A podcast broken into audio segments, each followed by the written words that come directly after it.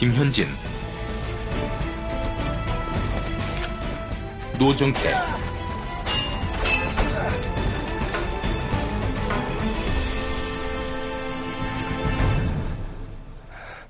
맹정전 안녕하세요. 김현진 그리고 노정태의 인터뷰쇼 맹장전입니다. 안녕하세요. 예, 우리 사회에 맹장을 모시는 저희 방송은 즉각적인 풍자와 빵빵 터지는 그런 속 시원한 팟캐스트 같은 걸 기대하시는 분께는 별로 재밌지 않을지도 모르겠어요. 대신에 우리가 소위 우리 편이 아니라고 느끼는 사람들 있잖아요. 진영이라든지 세대가 다르다든지 뭐 그런 사람들. 그런 분들하고 대화와 소통이 가능한가. 이 좁은 한국에서 그런 노력을 하지 않는다면 계속 계층 간의 격차, 또 여러 어떤 나이 간의 격차, 이런 게 계속 닫혀가지 않겠는가, 이런 생각으로 만들어진 팟캐스트라는 점을 몇 분이라도 알아주신다면 참 감사하겠습니다. 다행히 게시판에 글이 별로 안 올라오지만, 그래도 그 중에서 생각보다 많은 분들이 이 취지를 이해해 주셔서 너무 기쁘고 감사드려요. 노정태 씨는 이런 듣도 보도 못한 성격에 어떻게 보면 밍밍할지 모르는 팟캐스트가 왜 지금 꼭 필요한지 중요한 말씀을 해주셨는데요. 저한테 주셨어요. 청취자분들한테도 말씀을 좀 해주세요. 지금 한국 사회가 어떤 구조가 달라지고 있다는 생각이 들어요. 그러니까 김영삼 전 대통령이 가시면서 민주 대 반민주 구도가 끝났다 뭐 이런 얘기도 이제 나오고 있죠. 그러니까 우리가 지금까지 한국 사회를 알아왔던 것과는 다른 종류의 사회가 전개되고 있는데 이 속에서 어떻게 우리가 지금까지 몰랐던 사람들을 알고 또 어떤 면에서 함께 할 수 있고 어떤 면에서는 달라왔는지 뭐 이런 이런 것들을 생각을 해보지 않으면 보수도 그렇고 진보도 그렇고 장기적인 생존이 어려울 것 같다 이런 생각이 들어서 진보와 보수의 만남, 대화 등등이 그 어느 때보다 중요한 것 같다라는 생각이 듭니다. 예, 뭐 그런 것 때문에 지금 바로 이 시점에 얘기를 해야 이제 우리가 또 한국 사회가 이제 총선 대선 겪으면서 변화를 할 테니까 거기에 smooth하게 대응할 수 있지 않을까라는 생각이 들어서 중요하다라고 현진 씨한테 강조를 했었죠. 네, 제 생각에는 점점 청년 세대보다 노인 인구가 많아질 거기 때문에 우리가 쪽수가 절대적으로 부족하기 때문에 잘 알아두지 않으면 안 될 것 같아요. 하여튼 그래서 여러 가지를 또 배우는 기회가 중요하다라고 생각해서 모신 분인데요. 대단한 분이에요. 18대 대선 후보였던 분이죠. 저희 방송의 취지 중에 세대 간의 사용 매체 같은 것도 달라지고 저희가 지금 모시면서 팟캐스트에 대해 설명을 한참 했습니다. 좀 다양화되면서 완전히 만날 기회가 없이 점점 단절되는데 기성세대가 갖고 있는 지분이 고리타분한 것만이 아니라 어떤 삶의 지혜들이 있잖아요. 그거를 놓치기엔 너무 아깝다는 생각이 들어요. 그거를 우리가 받아 먹어야 되는데 그거를 먹여주시기에 적절한 분이라고 생각이 돼서 강지원 변호사님 모셨습니다. 와, 와. 반갑습니다. 안녕하세요. 네, 반갑습니다.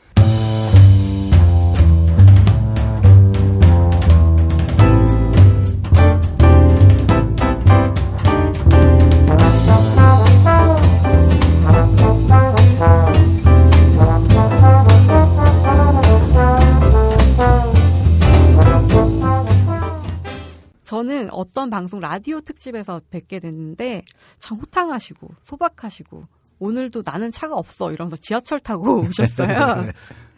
그래서 세대 간의 격차를 없애는 의미에서 오빠라고 한번 불러봐도 될까요? 예. 와 이렇게 늙은 오빠가 어디 있어요?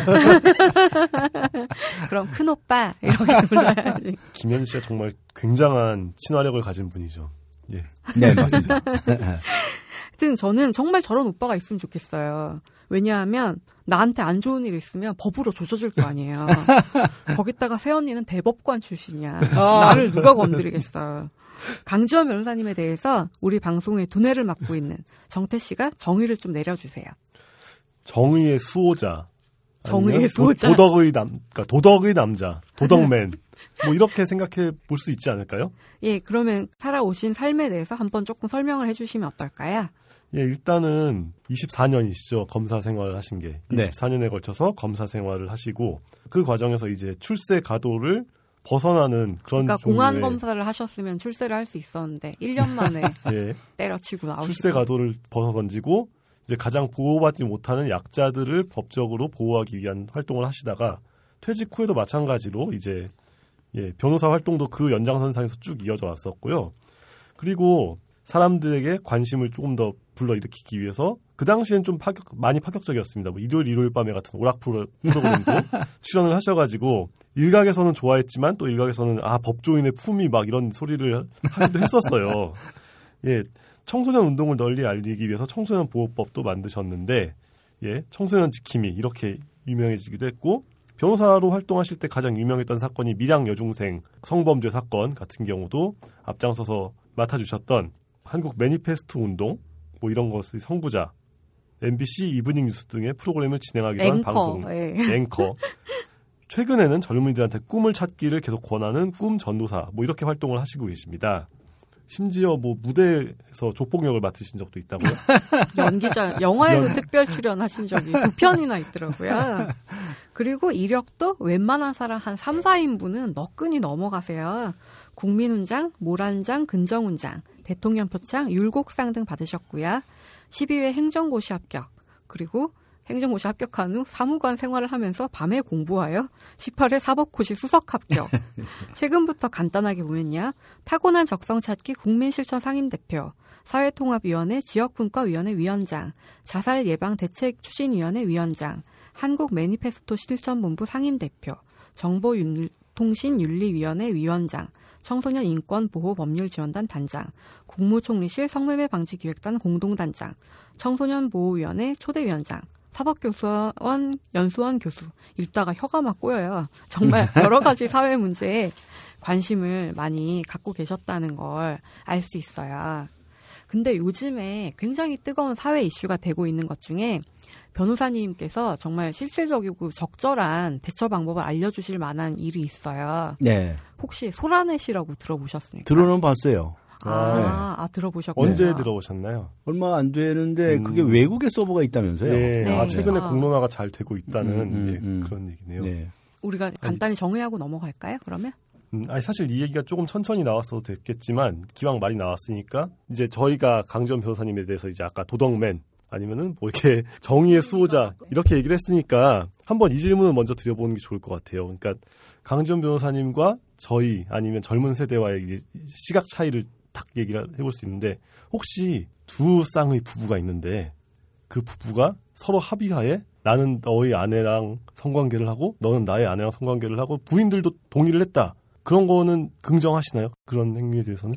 법률적으로 보면은 어, 그거는 처벌의 대상이 안 돼요. 예, 이제 예. 간통죄가 없으니까. 근데 이제 윤리나 도덕의 문제로 가는 거죠. 예. 그러니까 윤리나 도덕의 문제로 가더라도 예. 아니 당사자들이 뭐 합의했는데 뭐 시비 걸겠느냐 예. 이런 사람이 있을 것이고 예. 아니 그것은 도저히 안 되는 거다 이렇게 보는 사람도 있겠죠. 예. 뭐 다양한 시각이 있을 수 있어요. 아, 그러니까 변호사님 개인으로서. 저는 뭐 그건 저 적절치 않다고 보죠. 예. 예, 예. 그러니까 그런 걸 스와핑이라고 하잖아요. 네. 그 스와핑 사이트였다고 알려져 있었는데 그 소라넷이요. 예. 네. 예전엔 그랬다고 하는데 요새는 이제 여자를 만나서 술에 취하게 하거나 데이트 강간 약물을 사용해서 정신을 잃게 한 다음에 사실 그러면 준강간이잖아요. 법률적으로도 준강간이고 범죄인데 그거를 골뱅이라는 속칭으로 부른다고 하더라고요. 그게 취한 여자를 부르는 예, 말인가요? 취한 여자가 네. 이제 골뱅이가 됐다 이렇게 얘기를 골뱅이? 해가지고, 예, 네. 그래서 이제 소라넷에 뭐 내가 지금 왕십리에서 골뱅이 데리고 있는데 누구 오실 분 뭐 이런 종류의 말하자면 강간 모의 뭐 이런 것들도 많이 벌어지고 있어서 그러니까 윤간 모의인 예, 거죠. 인간 모의인 예. 거죠. 예, 그런 것들이 이제 이슈가 되고 있습니다. 그리고 몰카.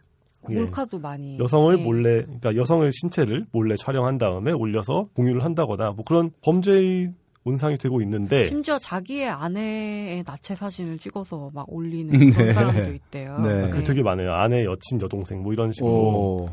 사실 이 문제가 어디서부터 어떻게 잘못됐냐라고 얘기를 하면 되게 얘기가 길고 복잡해질 것 같은데 중요한 거는 그러니까 저와랑 입장이 다르잖아요. 그러니까 저는 이제 스와핑은 만약에 정말로 개인들이 합의를 해서 하다면 도덕적으로도 문제가 없다라고 생각을 하지만 변호사님 같은 경우는 에이, 그건 도덕적으로는 받아들이기 어려운 문제고 하지만 법적인 처벌의 대상은 되지 않는다. 뭐 이렇게 생각을 하시는 거니까요. 하지만 이렇게 명백하게 범죄가 벌어지고 있는 상태인데도 거기에 대한 처벌이 그렇게 우리 사회에서 확실하게 범죄다, 문제다라는 인식이 좀 부족한 것 같다라는 생각이 들어서 대본에 준비돼 있었는데 원래 이게 좀 변호사님 인생 얘기를 하다가 넘어갔으면 좋았을 텐데 네. 예, 먼저 나오게 됐네요. 다짜고짜 골뱅이 막 예. 우리가 천박하게 말이야. 아, 그 천박의 문제가 아니라 네. 약간 당황하셨어요 지금 네. 갑자기 이렇게 스와핑 어때요? 예. 막 이런 거 막 여쭤보고. 그러면요. 이런 사이트가 있다라고 말씀을 드리는 것까지는 뭐 말씀드릴 수 있는데 이게 실제로 전혀 법의 처벌을 안 받고 있어요. 근데 이런 행동들이 범죄라고 생각은 하시죠? 그러니까 이제 다양한 이제 유형으로 생각할 수가 있어요. 근데 네. 제가 이 청소년 보호법이 처음 시행될 때 네. 초대 청소년 보호위원장을 했어요. 네. 그때 아주 엄청 시끄러웠습니다. 네. 그때 왜냐하면 무슨 만화라든가 무슨 저 게임이라든가 말이죠. 또 예. 음란 사이트 같은 것들이 우리나라에 이제 범람할 때였거든요. 음. 만화 쪽에 보면 일본에서 그 아주 음란한 만화들 정말 이 만화에서 가치도 없는 이런 것들 그냥 한 권 사가지고 와서 해서 막 복사해서 뿌리다시피 했었고요. 그다음에 이제 또 이게 인터넷이 그때 활성화되기 시작한 무렵 예. 이어서 온갖 해괴 망측한 사이트들이 많이 생기고 국제적으로 어 네. 왔다 갔다 그랬어요. 제가 그때 처음 알았어요. 그때가 1997년경인데 아 이 서버를 외국에 두면 한국에서 단속을 못 하는구나. 음. 어? 그래서 그걸 차단하는 방법을 찾아라 하고 난리를 친 적이 있었어요. 예. 방법이 있긴 있어요. 차단할 수 있어요. 어, 어떻게? 이거 저, 네. 저 서울의 모 어, 어느 동네에 가면 네. 이 KT 아주 특별한 그 이 장치가 있는데 네. 거기에서 이 차단 장치를 하는 방법이 있어요. 그런데 문제는 그걸 겸해가 또 피해 나간다는 거죠. 예, 그렇죠. 그래서 이제 그 차단 방, 장, 장치를 할 수 없겠느냐라고 어, 얘기를 했더니 그냥 뭐 다들 놀래가지고 말이죠. 그랬었어요. 왜 놀래요? 아니 왜냐하면 이제 그게 그, 런 걸 어떻게 더 단속할 생각까지 아, 하느냐. 네. 그 너무 이 저 세상 모르는 거 아니냐. 제가 그런 네. 얘기까지 들었었어요. 아, 너무 라이브한 거 아니냐, 뭐 음. 네. 순진한 거 아니냐, 네, 이런 네. 식으로. 그런데 예. 저는 그런 것보다도 더 좀 깊이 접근을 해야 된다고 생각해요. 음. 이게 왜 사람들이 자꾸 그런 것을 어, 찾게 되는가? 그런 일에 몰입하게 되는가? 이런 것에 관해서 제가 관심을 갖기 시작했거든요. 네, 아, 특히 이제 특히 젊은이들 사이에 이제 그런 일이 많이 벌어지는 것에 관해서 어, 좀 다른 시각을 가져야 되겠다. 이건 결국 심리적인 문제 있다. 심리적인 문제가 있다. 예를 들어서 여러 이제 성적인 문제를 이야기할 때. 이 사람의 성장 과정에서부터 여러 가지 이제 상처, 트라우마 이런 것도 있기 마련이거든요. 그런 것들이 이제 결국은 드러나요. 음. 그런데 그게 이제 뭐 성폭행뿐만이 아니라 음란물에 빠진다든가 뭐 그냥 하룻밤도 그 보지 않으면 잠을 못 잔다든가 그때 그 당시에 제가 많은 사람들 젊은이들 인터뷰하고 그랬거든요. 그래서 야 저걸 어떻게 하면 치유할 수 있을까 아주 골똘하게 생각을 했었죠. 혹시 변호사님은 음란물을 보신 횟수가 네, 0회이신가요? 저는 거의 없어요. 그래서 아니, 그러니까 거의 없다는 건 0은 아니잖아요. 아, 그러니까 나는. 이게 그런 걸 조사하느라고 아. 도대체 뭐가 뭐가 어떻게. 생겼기에 이렇게 난리를 네. 치나 이 이런 것 때문에 이제 몇, 몇 군데 이제 같이 보고 야 이거 막자 이걸 막기 위해서 뭘 해야 되겠느냐 그래서 청소년 보호법을 강화해서 뭘 어떻게 하자 막 그런 조치들을 하고 그런 거였어요. 예. 그런데 왜 그런 것을 봐야 하느냐에 대한 그 자기 심리를 스스로가 이해할 수 있어야 됩니다. 예를 들어 난 자꾸 저런 걸 보고 싶다는 욕구가 생기잖아요. 그 욕구가 어떤 사람은 생기는데 어떤 사람은 덜 생기거든요. 왜 그럴까요? 특히 남자들 경우에. 이런 것들을 우리가 파악하는 능력을 키워야 우리가 이제 좀 더 성숙하게 되는데 그렇지 못하면 그런 기회를 놓치면 어, 정말 스스로가 스스- 스스로 자기를 깎아먹는 그런 사태가 발생하죠. 근데 변호사님 그런 자신을 파악하기 전에 네. 일단 범죄가 일어나고 있는 건 막아야 되지 막아야죠. 않겠습니까? 예. 예, 그래서 이제 그걸 그 추적을 해서 네. 그 사이트를 뭐 아주 봉쇄를 하거나 이제 외국에 있는 건 막을 수가 없으니까 지금 뭐 명예훼손 같은 것도 마찬가지입니다. 이렇게 이제 그 국내에 연결되는 걸 차단하는 뭐 이런 조치들을 어, 해야 되는 거죠. 그렇게 그렇게 하고 또 정말 앞에 말씀하신 것처럼 무슨 어뭐 윤관을 모의하고 말이죠. 예. 어쩌 이건 실정법이 위반된다면 가차없이 혼을 내야 됩니다. 근데 여성들이 요즘 적극적으로 네. 이런 사이트나 이런 분위기에 반대하는 분위기가 일고 있어요. 네, 어 당연하겠죠. 그래서 실제로 적극적으로 맞서는 여성들이 경찰에 신고를 했더니 네. 반응이 아주 가관이었다는 거예요. 어. 그래서 우리가 예, 준비한 게 있죠. 일일이 설명드리기보다 저희가 연기로 보여드리겠습니다. 예. 약간 당황스러우셨을 테니까 저희의 연기를 먼저 보신 다음에 네. 그런 다음에 이제 재반 상황을 조금 더 설명을 드릴게요. 라디오 드라마 소란의 탄이 소라넷에 글이 하나 올라왔다. 왕십리 쪽에 골뱅이 하나 데리고 있다고 윤간 모의하는 내용이었다. 그 글을 캡처해 경찰에 신고한 이후의 상황이다.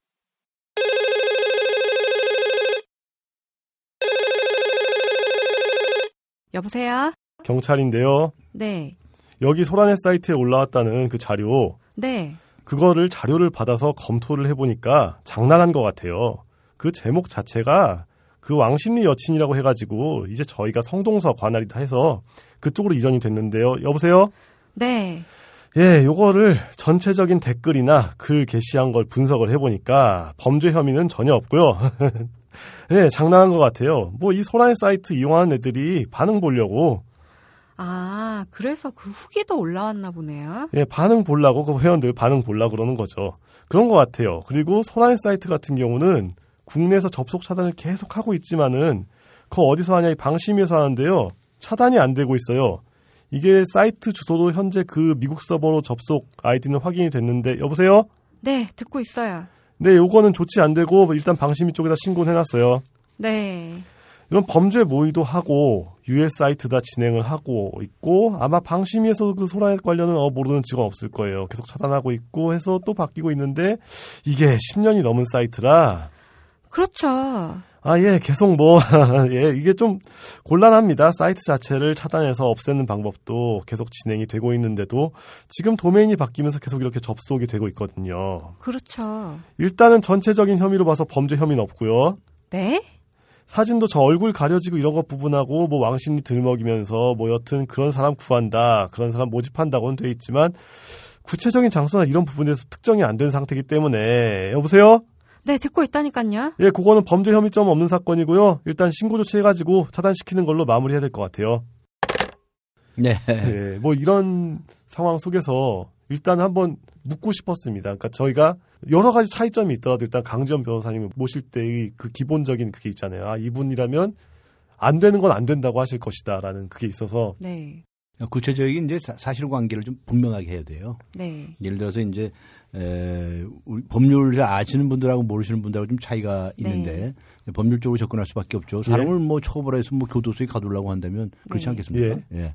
어, 지금 여기 골뱅이가 있다. 네. 사람들을 모여라. 예. 그거 가지고 얘기하는 거죠. 예. 어? 그 자체가 죄가 되느냐 안 되느냐 그걸 알고 싶으신 거예요?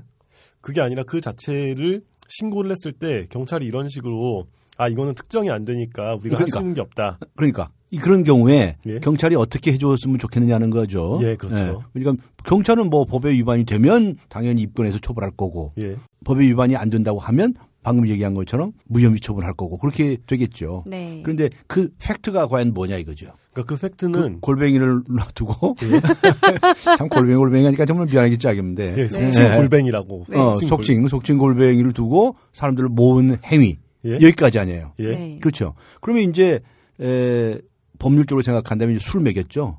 예, 술을 원하지 먹이거나 않는 아니면 술- 약물을 먹였을 수도 있고요. 약물을 먹였거나 그래서 이제 강간의 의도가 있다라고 예. 네. 하면 강간 미수냐 네. 문제가 생기죠. 예. 네. 강간까지는 아직 안 했으니까요. 예. 미수. 네. 그럼 미수가 되려고 한다면 실행에 착수라는 후에 중단을 해야 예. 되거든요. 네. 그러면 과연 강간이라고 하는 의도를 가지고 술을 먹였다라고 하면 이제 강간 미수죄는 아직 강간까지는 가지 않았지만 강간 미수죄는 될것 예. 같아요.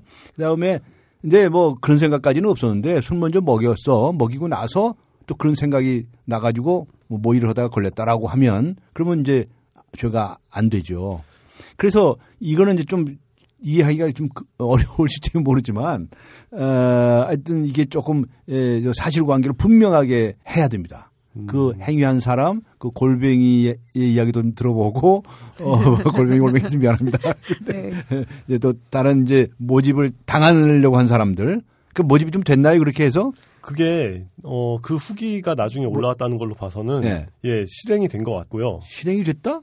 왜냐면 이렇게 이렇게 실행했다라는 경험기 이런 걸 이렇게 이 사이트에 올라왔거든요. 실행이 성폭행이 있었다는 그 얘기입니까? 성폭행 네. 자, 그러면 예. 팩트가 이제 성폭행으로 바로 가야죠. 네. 그러면 대방의 건다 처벌돼야죠. 무슨 얘기 알겠습니까? 사람들을 모아서 음. 정말 윤관에 관한 행동을 했다라고 한다면 대방에 다 처벌받는 거죠. 뭐가 뭐, 뭐 무슨 무슨 걱정? 근데 이제 문제는 그게 발생하기 전에 신고를 했을 때는 이게 범죄 사실이 특정되지 않았으니까 아, 발생하기 경찰이 전에는- 손쓸 수 있는 게 없다라고 얘기를 하는 거거든요. 네, 발생하기 전에는 예. 전에는 앞에 말한 것처럼 그렇게 다툼이 있을 수가 있어요. 네. 어, 예를 들어서 이제 술을 먹이는 행위가 정말 강간 의도를 가지고 시작했는지 안 했는지 그런 것들을 이제 조사해봐야 알게 될 것이고요.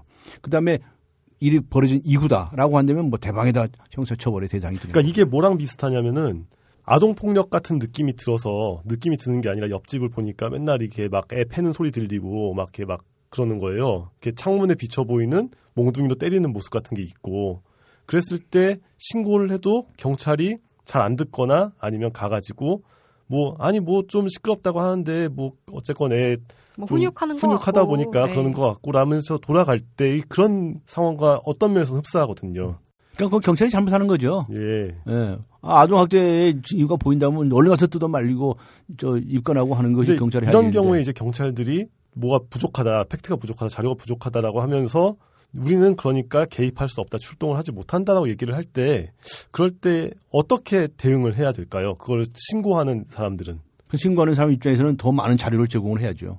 왜냐하면 어, 경찰이 이거 가지만, 가지고는 자료가 부족하다고 하니까 더 많은 자료들을 제공을 해서 아니 지금 곧 이런 일이 벌어진단 말이죠. 아니 지금 사람들이 모이고 있단 말이죠. 이 큰일 난단 말이죠. 뭐 이 얘기를 해야 이제 움직이겠죠.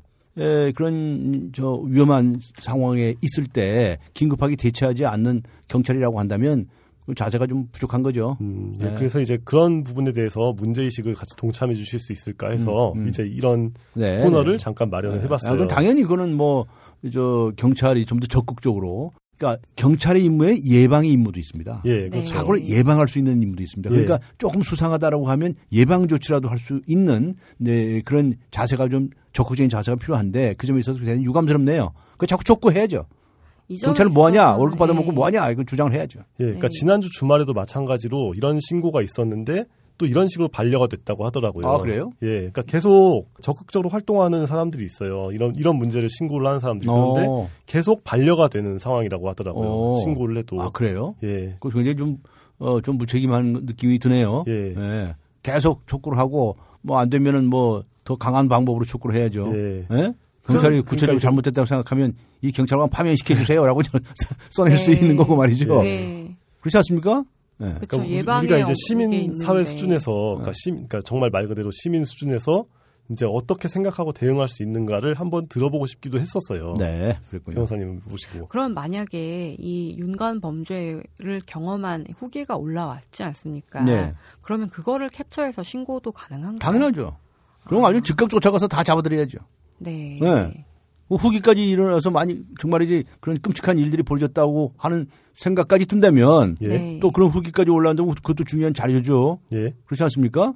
어, 그 후기 쓴 사람도 있을 거 아니에요. 예. 네. 구체적으로 어떤 어떤 행동을 했다고 오는 얘기도 나올 거 아니에요. 어, 다 잡아 넣어야죠. 음. 네. 무엇도 일단 경찰이 상대를 안 했으니까. 네. 한국의 공권력이 작동하는 방식에서 제가 이제 아까 아동에 대한 폭 아동에 대한 폭력을 학대를 얘기를 했잖아요. 그런 것처럼 그 피해자가 누구냐에 따라서 대응하는 방식이 너무 다른 것 같아서 뭐 이제 뭐 열심히 하는 부분도 있고요. 예. 이렇게 소홀해하는 부분도 있고 예. 또 사람에 따라서 다르고 하기 때문에 예. 우리가 할 일은 예. 경찰이 에, 정말 적극적으로 사체에 대처해 나갈 수 있도록 촉구하고 예. 그렇죠. 에, 또 사회 분위기도 만들어 나가고 예. 어, 또 구체적인 피해자들은 나서서 말이죠. 소리도 네. 좀 지르고 말이죠. 이 도대체 어떻게 된 거냐 말이에요. 따지기도 하고 해야죠. 네. 그래서 이제 저희가 도덕의 남자 정, 아이고, 정의의 사나이 아이, 뭐 그렇게- 강지원 변호사님을 모셔놓고 네, 네. 처음에 이 얘기부터 시작을 한 게 사실 이거거든요. 그러니까 아마 뭐 저나 김현재 씨가 가지고 있는 도덕관과 강지원 변호사님의 도덕관이 많이 다를 수도 있을 거예요. 아까 뭐 스와핑 얘기 나왔을 때도 그랬고 다를 수도 있지만 가장 기본적으로 서로 합의가 안 될 수 없는 부분부터 얘기를 해보자라는 생각이 이제 진행이 이렇게 됐는데요. 네. 일단은 청취자분들이 많이 모를 수도 있을 것 같아요. 대체 이분이 누구길래 자꾸 모셔놓고서 뭐 이렇게 도덕의 남자 뭐 이런 소리는 하고 자빠졌지 이게 누군지 설명도 안 해줬다. 행시를 하면서 사실을 수석 합격했다는데 뭐가 더 필요해요? 네. 그런 부분부터 이제 다시 우리 변호사님의 인생으로 돌아가서 진행해 보는 게 좋을 것 같아요. 딴지 인터뷰 쇼 김현진의 맹장전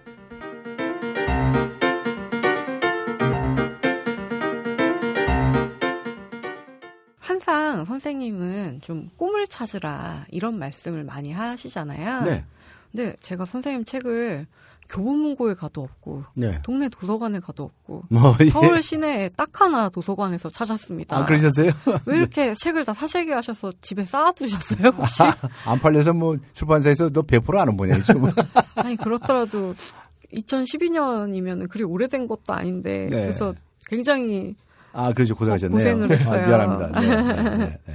그래서 거기서 꿈을 찾는 적성 검사 그런 게 되게 인상적이었어요. 네. 그래서 요즘에는 어떻게 시간을 보내고 계세요? 여전히 나의 꿈을 찾기 위해 노력하고 계신가요? 그렇죠. 뭐 제 자신도 이제 꿈을 찾기 위해서 노력을 하는데 그 꿈이라는 말을 좀 오해를 하는 수가 많아요. 아 어떤 오해입니까? 아, 저 잠자다가 꾸는 꿈도 있고요.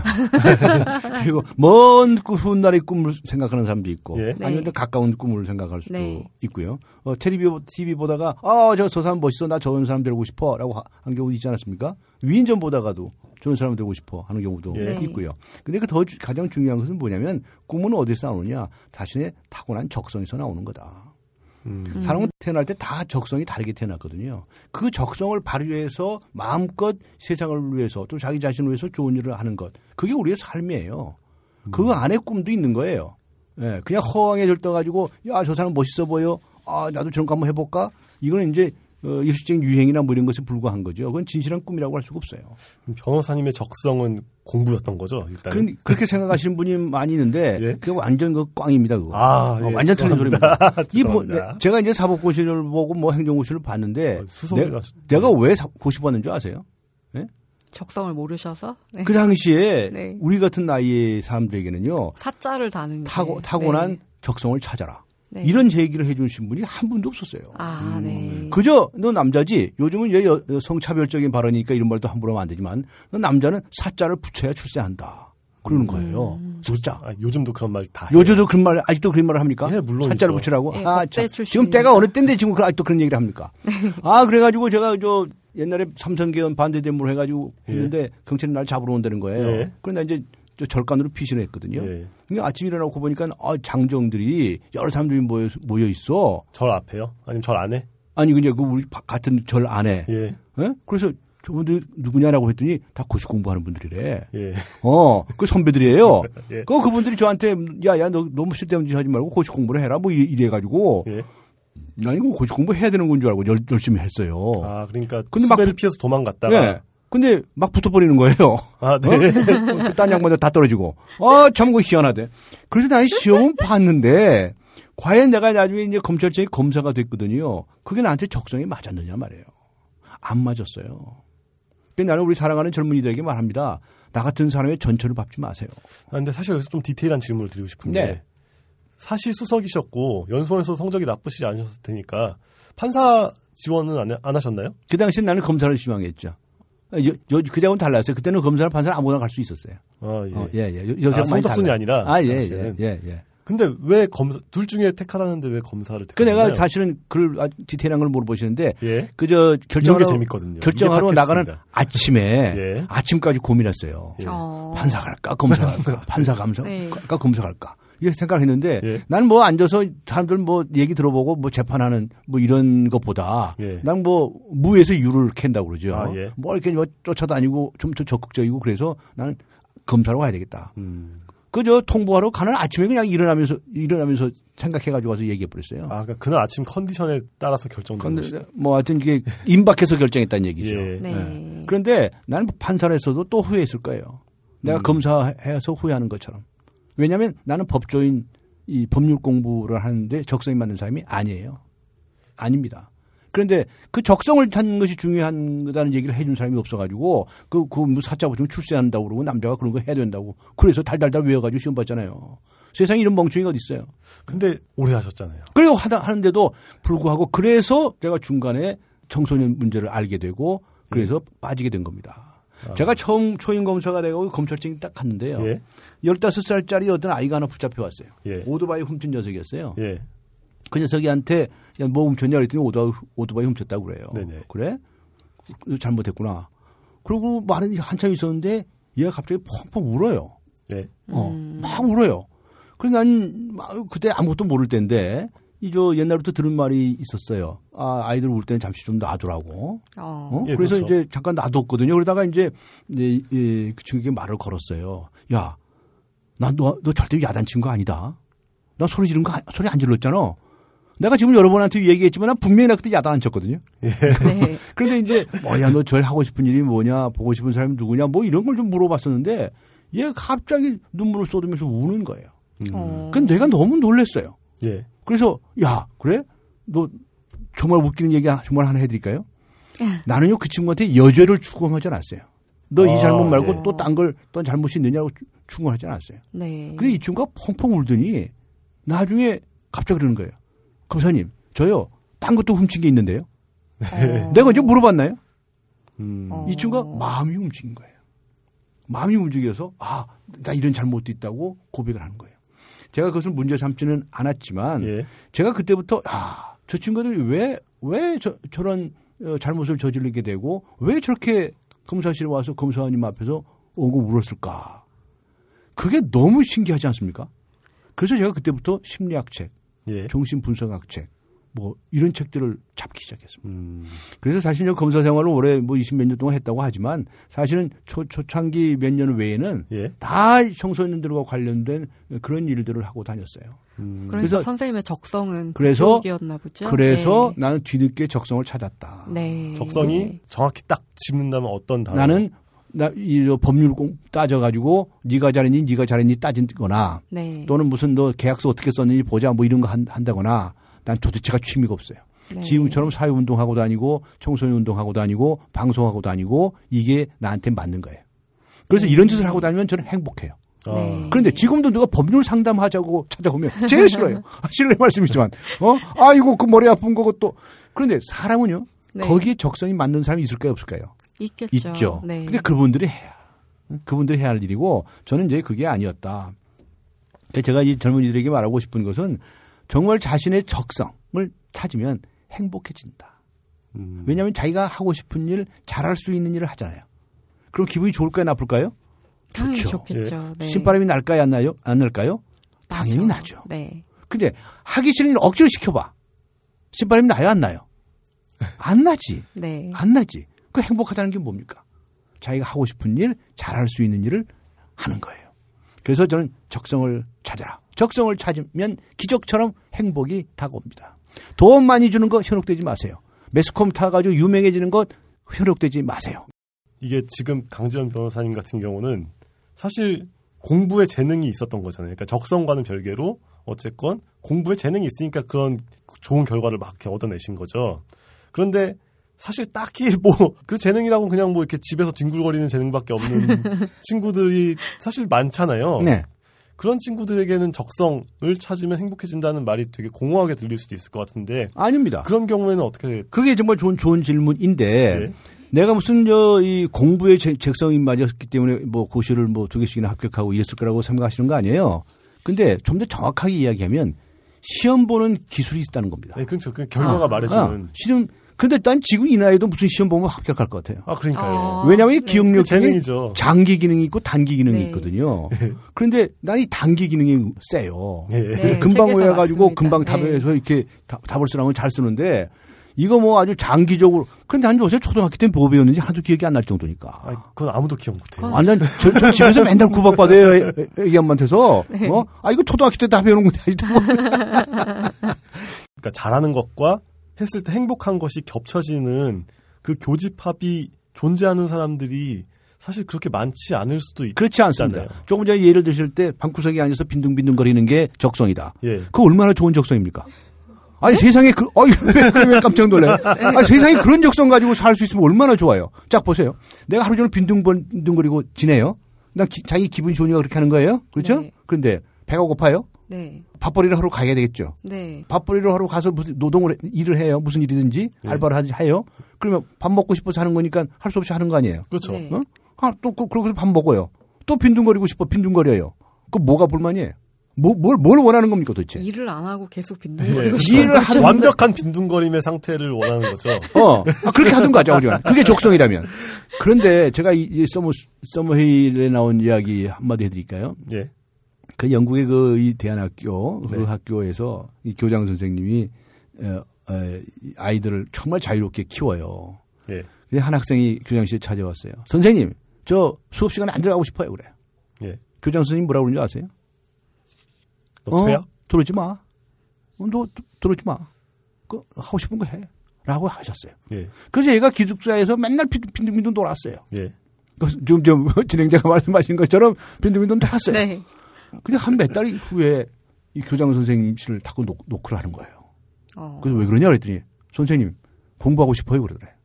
어, 이게요. 여러분들은 이 잠시 빈둥빈둥 노는 꼴을 못 봐. 여러분들 훌륭한 부모님들이 애들이 잠시 노는 꼴을 잘 봅니까 안 봅니까? 안 봐요. 못 봐요. 그런데 잠시 그렇게 몇 달 동안 놀아보세요. 자기가 자기 스스로가 지쳐요. 그리고 자기가 뭔가를 모색합니다. 스스로 찾아야 됩니다. 이럴 때 이거 해라 저거 해라고 자꾸 제시하지 마세요. 그래야 아이들이 아 내가 스스로가 내가 가야 할 길을 내가 정말 하고 싶은 게 뭔지 그런 것들을 찾게 되는 겁니다. 왜 그걸 기다려주지 못하느냐? 저는 청소년 문제를 연구해 온 사람으로서 그걸 제일 안타깝게 생각해요. 근데 선생님 그렇게 빈둥거리면서 자기한테 자유로운 시간을 주고 싶어도 그게 외국에서는 소위 고등학교 졸업하고 갭 이어라는 게 있지 않습니까? 네, 갭이요. 예. 근데 한국 지금 경제가 점점 어려워지고 실업률이 증가하면서 그런 여유를 스스로한테 허락할 수 있는 젊은이들이 별로 없을 것 같은데 네. 이런 사람들은 적성을 어떻게 찾아야 할까요? 그건 그런 사회적인 조건 속에서 적, 적성을 찾으려고 그러면 안 됩니다. 정말 머리를 싸매고 앉아서 내가 정말 잘하는 일이 뭔가, 내가 좋아하는 일이 뭔가, 그런 것을 쭉 A4 용지에다 적어보세요. 1, 2, 3, 4. 그리고 내가 할 때 정말 기분 좋을 때 가슴이 뛰는 게 어떤 것인가를 쭉 적어보세요. 그러면 그게 10가지가 될 수도 있고 20가지가 될 수도 있습니다. 난 여러분들이 이제 요새 뭐 알바 얘기도 하고 여러 가지 많이 얘기를 하는데 알바를 하더라도요. 자기 하고 싶은 일을 잘할 수 있는 일을 하면서 하- 하는 그 그런 일을 알바하는 거 하고 하기 싫은 일 억지로 배가 고파서 할 수 없이 하는 일하고 같을까요, 다를까요? 다르죠. 다르죠. 네. 그렇죠? 자기가 하고 싶은 일을 할 때는 입가에 미소가 띄어질까요, 안 띄어질까요? 띄어지겠죠. 그러니까 알바가 됐든 뭐가 됐든 내가 정말 하고 싶은 일을 찾아서 해보세요. 그러면 자기가 정말 어, 보통 사람들은 미쳤다고 그러죠. 어, 미쳤다고 한 얘기를 들 정도로 해보세요. 해보면 세상이 다르게 보입니다. 그러니까 저의 개인적인 경험은 사실 말씀하시는 쪽에 조금 더 가깝긴 하거든요. 저 같은 저의 개인적인 경우는 근데 제가 봐온 수많은 사례들은 많은 경우에는 본인이 바라는 바와 잘하는 바와 해야 하는 바가 일치하는 경우가 정말 드문 것 같아서 예 거기에 대해서 이제 일치하지 않는 수많은 사례들을 또 겪어보셨을 거 아니에요. 이제 청소년 상담을 하시니까 그런 경우에 어떻게 해결을 하시는지가 궁금한 거거든요. 해야 한다는 말에 대해서는 난 도저히 이해할 수가 없어요. 음. 하고 싶은 일, 잘할 수 있는 일, 그 얘기는 알아듣겠는데 예. 해야 할 일? 누가 하라고 그랬어요? 아니 그런 차원의 문제라 그런 네. 차원의 이전에 네. 많은 경우에는 이제 일을 하면 할수록 가난해지 일을 하면 같죠. 할수록 가난해지는 경우가 많죠. 이게 왜냐하면은 이 투입되는 시간에 비해서 나오는 소득이 적으니까 생활비를 충당하는 것만으로도 이제 다 끝나는 거예요. 그러다 보면은 이제 그런 저임금 노동의 늪에서 계속 살아가는 사람들이 네. 많고 그게 사실 어렸을 때 결정이 많은 경우 되어 버리잖아요. 계급이 그런데 고정화되니까. 말씀 중에 대단히 네. 죄송한데 여러분들의 머리가 왜 이렇게 계산적입니까? 왜 이렇게 물량적입니까? 다 돈으로밖에 안 보입니까? 난 여러분들이 비용 대 투자 이런 것을 얼마나 공부를 많이 하셔가지고 그렇게 유식하신지 모르겠는데 예, 예. 여러분의 머릿속에는 다 그렇게 계산적이고 물량적인 그런 사고가 꽉 차 있는 것 같다는 느낌을 받아요. 음, 나는 뭐 무슨 얘기를 하고 싶은 거냐면 여러분 스스로가 심리적으로 행복하고 즐겁고 기뻐 보세요. 돈이 많으냐 적으냐 내가 비용 대 효과라고 하는 것도 아무런 의미가 없어져요. 내가 아무리 고생을 많이 해서 소득은 적다 하더라도 내가 지금 하는 일이 너무 기뻐. 내가 하는 일이 너무 보람이 있어. 라고 하면 그 사람이 오히려 성공한 사람이라고 생각합니다. 선생님 그럼 그런 의미에서 선생님도 뭐랄까 굉장히 많은 돈을 벌 수 있는 어떤 출세의 검사의 길을 포기하시고 또 그 다음에 법무법인 대표도 사임을 하셨고 사모님 때문에 그리고 또 김영란 대법관님도 정말 대법관을 그만두고 개업을 했으면 뭐 1년에 4, 5억은 뭐 이거 뭐 이렇게 네. 저렇게 잘, 잘 조사를 하셨어요? 예, 그- 네. 그냥 들어올 거 아니에요. 이런 사람들이에요. 와, 대단하시네. 네. 근데 그런 뭐랄까 기대 수익을 포기를 하셨잖아요. 네. 그래도 굉장히 그 돈이 전혀 아깝지 않으세요? 안 아까워요. 난, 아이, 난 지금도 변호사 사무실 때려치고 오래됐고요. 네. 집사람도 대법관까지 했음에도 불구하고 네. 변호사를 안 하겠다라고 선언을 했어요. 네. 돈이 안, 아깝, 안 아깝겠습니까? 돈으로 생각하면 아깝겠죠. 그러나 네. 우리는 돈 아깝다는 생각 안 해요. 왜냐하면 보세요. 돈이라고 하는 것은 뭡니까? 우리가 살기 위한 수단이고 방법이죠. 그 돈 자체가 목표가 돼 보세요. 그러면 완전히 주객이 바뀐 거죠. 목표와 수단이 바뀐 겁니다. 근데 문, 그래서 문제는, 예. 나는 내가 우리가 돈벌이를 다 포기하고 더 많은 돈을 뭐 몇십억을 더 벌 수 있는 건데도 불구하고 안 벌겠다라고 집어 던졌고 자동차 그 흔한 빠진 자동차도 다 폐기해버리고 없애버리고 두 분 다 대중교통 예 이용하십니까? 나는 우리 버스 네. 타고 지하철 타고 다니자 네. 우리 그렇게 하는 겁니다. 근데 그게 우리한테 더 행복해요. 왜 행복하냐? 내가 하고 싶은 일을 마음껏 할 수 있기 때문에. 내가 걸어 다니고 오늘도 뭐 저 노래디 스틱 두 개 들고 다니는데 네. 난 평소에 들고 다녀요. 그게 너무 기뻐요. 자동차에 앉아 또 나도 옛날에 자동차 있었어요. 연예인 같은 차가 있었어요. 뚜껑 달린 거. 아, 어? 예. 야, 정- 그런 거 정- 타고 방송 정, 정, 정, 정확히 기종이 어떻게 됐어요? 아. 그 비밀이에요. 아, 그래요? 방송 앞에가 딱 쓰잖아요. 아니, 그런 게 재밌는 그럼 건데. 여학생들 쫙 몰려와. 연예인 내리는 줄 알고. 아, 아. 어? 근데 내가 딱 내리면, 어, 실망해. 그런데 그걸 버리고 걸어 다니고 버스 타고 지하철 타고 다녀보니까 너무나 행복한 거예요. 우선 걷기 운동이 되고요. 걸으면서 생각할 수가 있고요. 시간도 또 정확해요. 아주 좋아요. 네, 미리미리 준비할 시간도 되고. 오늘 지각하셨는데. 네. 오늘 이제 앞에 행사가 네. 늦게 아, 끝났어요. 맞다. 무슨 상 받으셨죠? 어떤 아니 상? 벌써 알았어요? 참석하신 거. 예. 어, 어, 그, 그, 그 얘기, 아니, 저는 전해 들었어요. 어, 네. 또, 어, 그, 그 시상식이 있었는데 집사람에게 네. 있었는데 그 행사가 좀 늦게 끝났어요. 네. 그런데- 아 축하드립니다. 네. 아, 별 말씀 감사. 그런데 나는 우리는 그렇게 해도 그게 더 행복하다는 건 하다, 하다는 겁니다. 근데 사람들은 돈만 좀 많으면 더 행복 더, 더 행복할 것 같고 돈이 좀 적으면 덜 행복할 거라고 생각하거든요. 그래서 돈에 대한 가치로 분명하게 하자. 그리고 앞에서 제가 지- 말씀을 드렸지만 대단히 죄송하게 그런데 여러분이 뭐든지 돈으로 환산하는 이 사고방식 이것에서부터 언제 언제 우리가 탈피할 거냐. 이런 아주 근본적인 문제를 아주 철학적인 문제를 난 여러분에게 에, 제기하고 싶어요. 그러니까 이게 지금 말씀하시는 그러니까 저희가 얘기하는 계층과 말씀하시는 그쪽에 차이가 있는 것 같아요. 그러니까 어느 정도 경제적인 문제를 생각하지 않고 고민하지 않고 판단하고 생각할 수 있는 그런 상태가 있는 반면에 그냥 고등학교 졸업하기 전부터 나는 어떻게든 돈을 벌어서 부모님도 봉- 봉양해야 되고 뭐 해야 되고라는 생각을 떨쳐버릴 수 없는 그런 청년들이 있잖아요. 그거 많이 만나보셨을 테니까 이제 그런 경우에 어떻게 말씀을 해주시는가 저는 그게 궁금한 거거든요. 아, 저는 그렇게 얘기를 했습니다.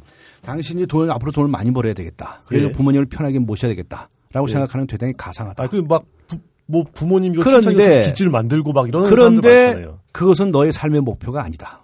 라고 난 분명히 얘기해 줍니다.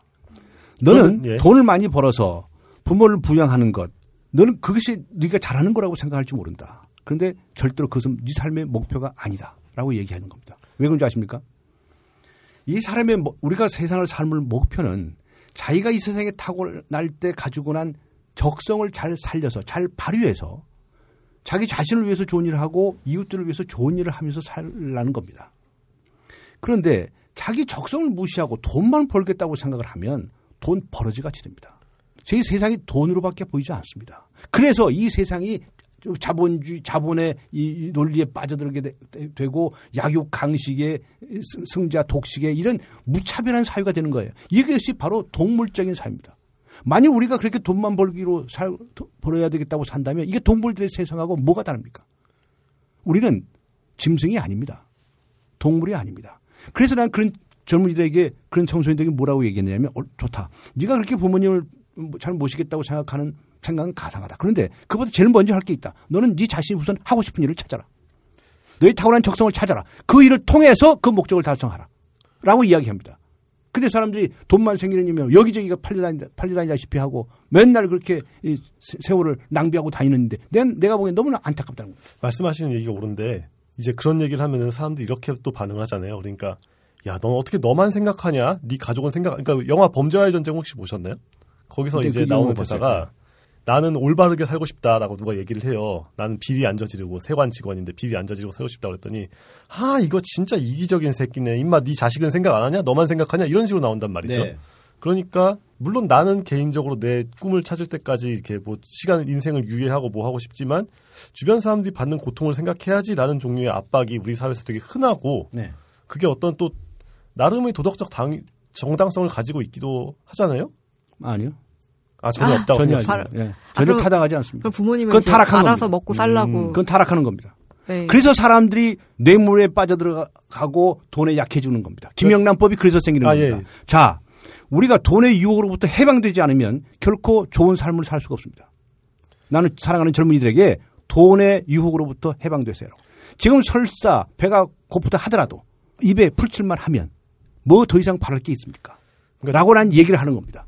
부모님 떵떵거리는 집에서 모시려고 그걸 인생 삶의 목표로 삼지 마세요라고 얘기합니다. 그러니까 그 방금 말씀드렸던 것 같이 네가 그렇게 행동하는 게 너의 개인적 도덕적인 만족감을 주겠지만 네 주변 사람들에게 폐를 끼친다. 첫 번째 혹은 두 번째로는 아니면 전반적인 이 사회의 분위기를 어그러뜨린다라는 식의 반론이 흔히 제기되잖아요. 네. 그따위 반론은요. 그따위 반론은요. 무시하세요. 아, 그 까락 뭉개세요. 제, 제 질문 실례 말이지만 그런 반론이 들려올 때 어떻게 대응을 해오셨느냐라고 물어볼 생각이었는데 지금 이렇게 말씀하신다. 저는요. 따라 뭉개셨겠죠. 저는요. 별, 별 사람이라는 소리를 많이 들은 사람이에요. 뭐 아니, 현직- 현지 씹어주실 수 현직 있으신가요? 검사로 있으면서 네. 검사 노릇은 제대로 안 하고 맨날 청소년 사업만 하고 다닌다. 네. 또 아니 무슨 현직 검사가 청소년 보호위원장 하고 그러면서 맨날 텔레비에만 나가냐? 뭐 이런 얘기도 들었어요. 심지어는 예를 들어서 성매매 여성들이 집단적으로 날 찾아왔어요. 네. 예. 정말 너무 억울하다. 자기가 16살 때 이 사창가에 팔려 들어갈 때, 예. 요새 사창가는 용어를 안 쓰지만 예, 이 집, 집결소에 팔려 들어갈 때는 세상 모르고 갔다. 예. 라고 얘기를 해요. 그래서 그냥 그 세상이 이럴 수가 있냐. 그 대한민국 처음으로 그 업주를 상대로 또 그걸 관할 경찰을 상대로 소송을 걸었어요. 그 신문에 대문짝만하게 나오고 그랬어요. 나는 이제 이 그런 꼭 기존의 관념들 그런 것으로 인해서 좀 또라이 같다 하는 소리도 수도 없이 많이 들었어요. 예. 그런데 나는 그런 잘못된 비난 같은 것을 감당할 이 자신이 없으면 하지 마라. 음, 단 과감하게 깔아 뭉개라. 라고 이야기를 합니다. 근데 뭐가 그러한 세상의 눈이 저 무서워서 뭐 벌벌 떨면서 그렇게 비양심적으로 살아라는 얘기입니까? 예? 그 범죄의 전쟁에 나와서 나온다는 그 멘트라는 게 예. 뭐에 무슨 썩어 빠진 생각이지? 아, 그렇죠. 썩어 빠진 생각인데. 어? 썩어 이제- 빠진 생각하고 싸워야지. 무시해야지. 이제 많은 경우 그것이 당위성이 있는 것처럼 얘기가 되니까 그런 경우에 어떻게 대응을 하시나 이런 건 이런 질문이죠. 저는 뭐 세상의 거대한 그 흐름에과도 좀 많이 싸운 사람입니다. 매니페스토 운동을 할 때 말이죠. 온 지금도 뭐 많이 조금 개선됐다고 하지만 그렇게 많이 개선되지는 않는데 온통 인신 공격과 네가티브 선거와 에, 학연, 지연, 혈연 이런 선거가 판을 쳤습니다. 그런 거 하지, 하지, 하지 마라. 그리고 매니페스토 정책 중심 선거를 해라. 그리고 주장했습니다. 사람들이 다 비웃었겠죠. 야, 너만 깨끗하냐? 너만 잘났냐? 우린 다 세상이 이런 건데? 라는 얘기를 제가 얼마나 많이 들었겠어요. 그러나 외로운 목소리를 하더라도 언젠가는 변한다. 좀 그런 실점을 가지고 주장을 하는 거죠. 그 청취자들이 혹시나 매니페스토 운동에 대해서 잘 모를 수도 있으니까 그게 약속을 지킨다는 뜻이라고 들었는데 예. 그 공약을 잘 지키는지 이렇게 감시하고 지켜보고 예. 그리고 공약을 중심으로 선거를 하는 그런 걸 얘기하는 네, 건가요? 네, 네. 그래서 이제 매니페스토란 말을 여러 가지 번역을 해요. 네. 뭐 선언한다. 네. 또는 무슨 약속한다. 네. 또는 뭐 어, 정책이다, 공약이다 이렇게 여러 가지로 번역이 되고 있는데 네. 1834년에 이제 영국에서부터 처음 시작했어요. 그 당시까지만 하더라도 영국 선거도 굉장히 부패했었어요. 후보자 매수하고 뭐 돈 봉투가 왔다 갔다 하고 말이죠. 그래서 당선 무효되는 사례가 많이 생기고 그러는데 정말 이래서는 민주주의가 안 되겠다라고 해서 비로소 그 당시에는 이제 보수당의 당수였는데 로버트 필이라는 한 사람이 예. 이제 뭐 매니페스토 선거를 하자고 주장하고 그다음에 이제 또 노동당에서도 이제 어, 호- 호- 주장하고 그렇게 해서 이제 이 선거 풍토가 바뀌기 시작합니다. 미국에서는 플랫폼이라는 용어를 썼는데 이건 이제 정책 가지고 경쟁을 하는 거예요. 어? 서로 이제 선거를 하다 보면 우리 아는 사람들 다 모여라 학연, 지연, 혈연 뭐 해가지고 뭐 영- 온갖 연구들이 다 동원되자 총동원령이 내리잖아요. 네. 그건 선거가 아니다. 정치가 아니다. 나는 보수적인 정치다, 뭐 진보적인 정치다, 어떤 정책을 내놓고 나는 예를 들어 노인연금을 얼마로 하겠다, 저쪽에서 얼마로 하겠다 이런 걸 가지고 서로 경쟁을 해라. 이제 그런 거죠. 그리고 만약에 그런 정책을 가지고 당선되면 반드시 지켜라. 나중에 뻥치지 네. 마라. 이게 이제 매니페스토 정책이고 네. 제- 제가 요즘 맨- 맨날 주장하는 정당도 정책 정당으로 바뀌어라. 네. 그리고 모든 정치는 정치 정책 정치로 바뀌라라고 하는 거거든요. 그렇게 이, 이 바뀐다고 하면 우리가 얼마나 좀 편하겠어요. 이 선거 때마다 죽기 아니면 살기로 저렇게 아우성치고 말이죠. 어? 몸매다는 저런 선거를 꼭 해야 되겠습니까? 우리 국민들 정말 힘들지 않습니까? 힘들죠. 네, 너무 힘들잖아요. 네. 이, 이전 투구 아 정말 이거 에, 제가 이제 사실은 그런 것 때문에 이 선거 대, 통령 선거에 출마를 했었는데 네. 근데 워낙에 양쪽으로 쫙 갈려져 있는 데서 나는 이제 그분들에게 예, 매니페스토 정책 정치에 관한 제안을 하기 위해서 출마한 사람이지. 아, 내가 당선되리라고 생각하고 내 정치한다고 출마했겠어요? 내가 이렇게 머리가 나빠 보입니까? 떨어지는 건 당연한 거지. 아, 그래서 이제 저는 그런 그 시범을 좀 보여주겠다고 보여준 것, 어, 보여준 것인데 전 제가 요새도 오해받아요. 저는 그 전이고 후고 지금까지도 뭐 정장 근처에 가본 적도 없는 사람이거든요. 앞으로도 갈 생각이 전혀 없는 사람이고. 근데 예, 선생님 다음, 근데 다음 칼- 예. 내년 내후년 선거에도 또 출마하십니까? 뭐 아, 예, 그 아, 참, 그래서-. 근데 얼마나 저, 저를 오해하는 거예요. 저는 왜냐면 사회 운동가로서 칼럼에 대통령병에 다들 걸려 있다라고 아, 예. 하시고 본인이 출마를 하셨으니까 그렇지. 약간 오해예요. 지금. 그러니까 제가 그, 그- 그 전에 그 대통령 선거 직전에 난, 내 책에 나는 매니페스토 운동가고 난 정치 저는 전, 전에 안 한다고 이- 썼었어요. 네. 그리고 난 대통령 선거에 출마했지만 정치한다고 출마한 사람이 아니에요. 그 지금 지금도 저는 오해를 받아요. 만약에 되셨으면 어쩌려고? 될 리가 전혀 없죠. 혹시나 되셨 되면 하는 거죠, 뭐. 그렇지만 어, 뭐 그렇게 그렇게 머리, 머리가 나, 나쁠까요? 머리 머리 그러니까 변호사님의 머리의 문제가 아니라 뭐 천재지변의 문제로 가령 이제 참석하지 않으신 종합 토론 회장에서 뭐 불이 나가지고 다 죽었다 뭐 그러니까 대통령 후보 토론회가 벌어지고 있었는데 그날 운석이 떨어져가지고 거기 싹 죽었는데 그때 참가하지 않으셨다 이랬을 때 가장 유력한 후보가 되시잖아요. 그러면 그 만약에 그랬다 그러면은 내각을 어떻게 꾸려보겠다 이런 생각을 하신 적 있으신가요? 어 했죠. 그러면 한번 예, 드림 내각 같은 거 저는 지금 이제 그 당시에도 제가 제, 제안한 바가 있어요. 이게 우리나라가 지금 가장 큰 문제가 뭐냐면 보수 진보 좌파 우파의 싸움이거든요. 네. 네. 근데 가장 독특한 게 뭐냐면 이거 이미- 이념적 스펙트럼에서 보수적이다 진보적이다 이렇게 말하면 나는 절대 비난하지 않습니다. 네. 그런데 도대체 한국의 보수 진보 좌파 우파는 패거리 작당입니다. 음. 완전 패거리 작당의 좌파 우파예요. 이게 진정한 좌파, 진정한 우파를 찾기가 어려울 정도, 어려울 정도예요. 금방 이 말이 이해가 되시지 않으실지 모르겠는데 제가 이 매니페스토 운동을 할 때 제가 전국 순회를 많이 했거든요. 처음에 네. 이제 전라도에 가서 이제 경상도로 가서 돌아오게 했는데 처음에 이제 전라도에 가서 그렇습니다. 아니 전라도 분들은 다들 좌파입니까? 왜 한 당만 찍습니까? 절반 정도는 우파도 있을 거 아니에요. 다른 당 찍어야죠. 어 그렇게 얘기를 딱 하면요. 어 말씀 옳다. 말씀 옳다라고 얘기해요. 그러면서도 아 그래도 나는 한쪽 찍을 수밖에 없어 라고 말해요. 그 다음에 경상도로 가서 똑같이 얘기해. 경상도가 언제부터 저 우파가 됐습니까? 예? 거기는 저 경상도 사람은 다 우파입니까? 좌파는 없습니까? 있, 있거든요. 근데 왜 한 장만 몰아줍니까? 이게 지역 패거리 정당이다. 지연이라는 거죠. 네. 그래서 이러한 식의 파벌의 정치는 대한민국을 결국은 이전 두 개의 싸움박질과 권력 다툼의 길로 가는 것이다. 그래서 이래서는 안 된다. 라고 이야기를 하면서 정말 지금 여야 두 당이 있지만 두 당도 다 이념적으로 다 헤쳐모여 해라. 이게 제 주장입니다. 네. 정말 예를 들어보죠. 내가 경상도 사람인데 진보적인 사람이에요. 그러면 자기 진보적인 정당이 들어가야 될 거 아니에요. 그런데 당선되기 위해서는 경상도에서 당선되기 위해서는 보수적인 정당이 들어가야 돼요. 지금 상황은. 네. 똑같이 전라도는 마찬가지예요. 난 전라도에서 난 보수적인 사람인데 보수적이면 보수적인 정당이 들어가야 되잖아요. 근데 전라도에 당선될 수가 없잖아요. 그러니까 진보적인 당에 들어갈 수밖에 없어요. 그래서 난 위장 당원들이 많다. 진짜 이런 용어까지 해요. 네. 자기하고 색깔이 본- 본질이 다른 데 가서 당선되기 위한 목적으로 가는 거죠. 그래서 지금 각 당이 분란이 많은 겁니다. 자, 보세요. 각 당, 각 당에 보면 크게 두 편으로 나눠져 있는데 그분들의 그 성향을 잘 분석해 보면 해쳐 모여야 할 사람들이 많다. 그렇게 얘기를 하는 거죠.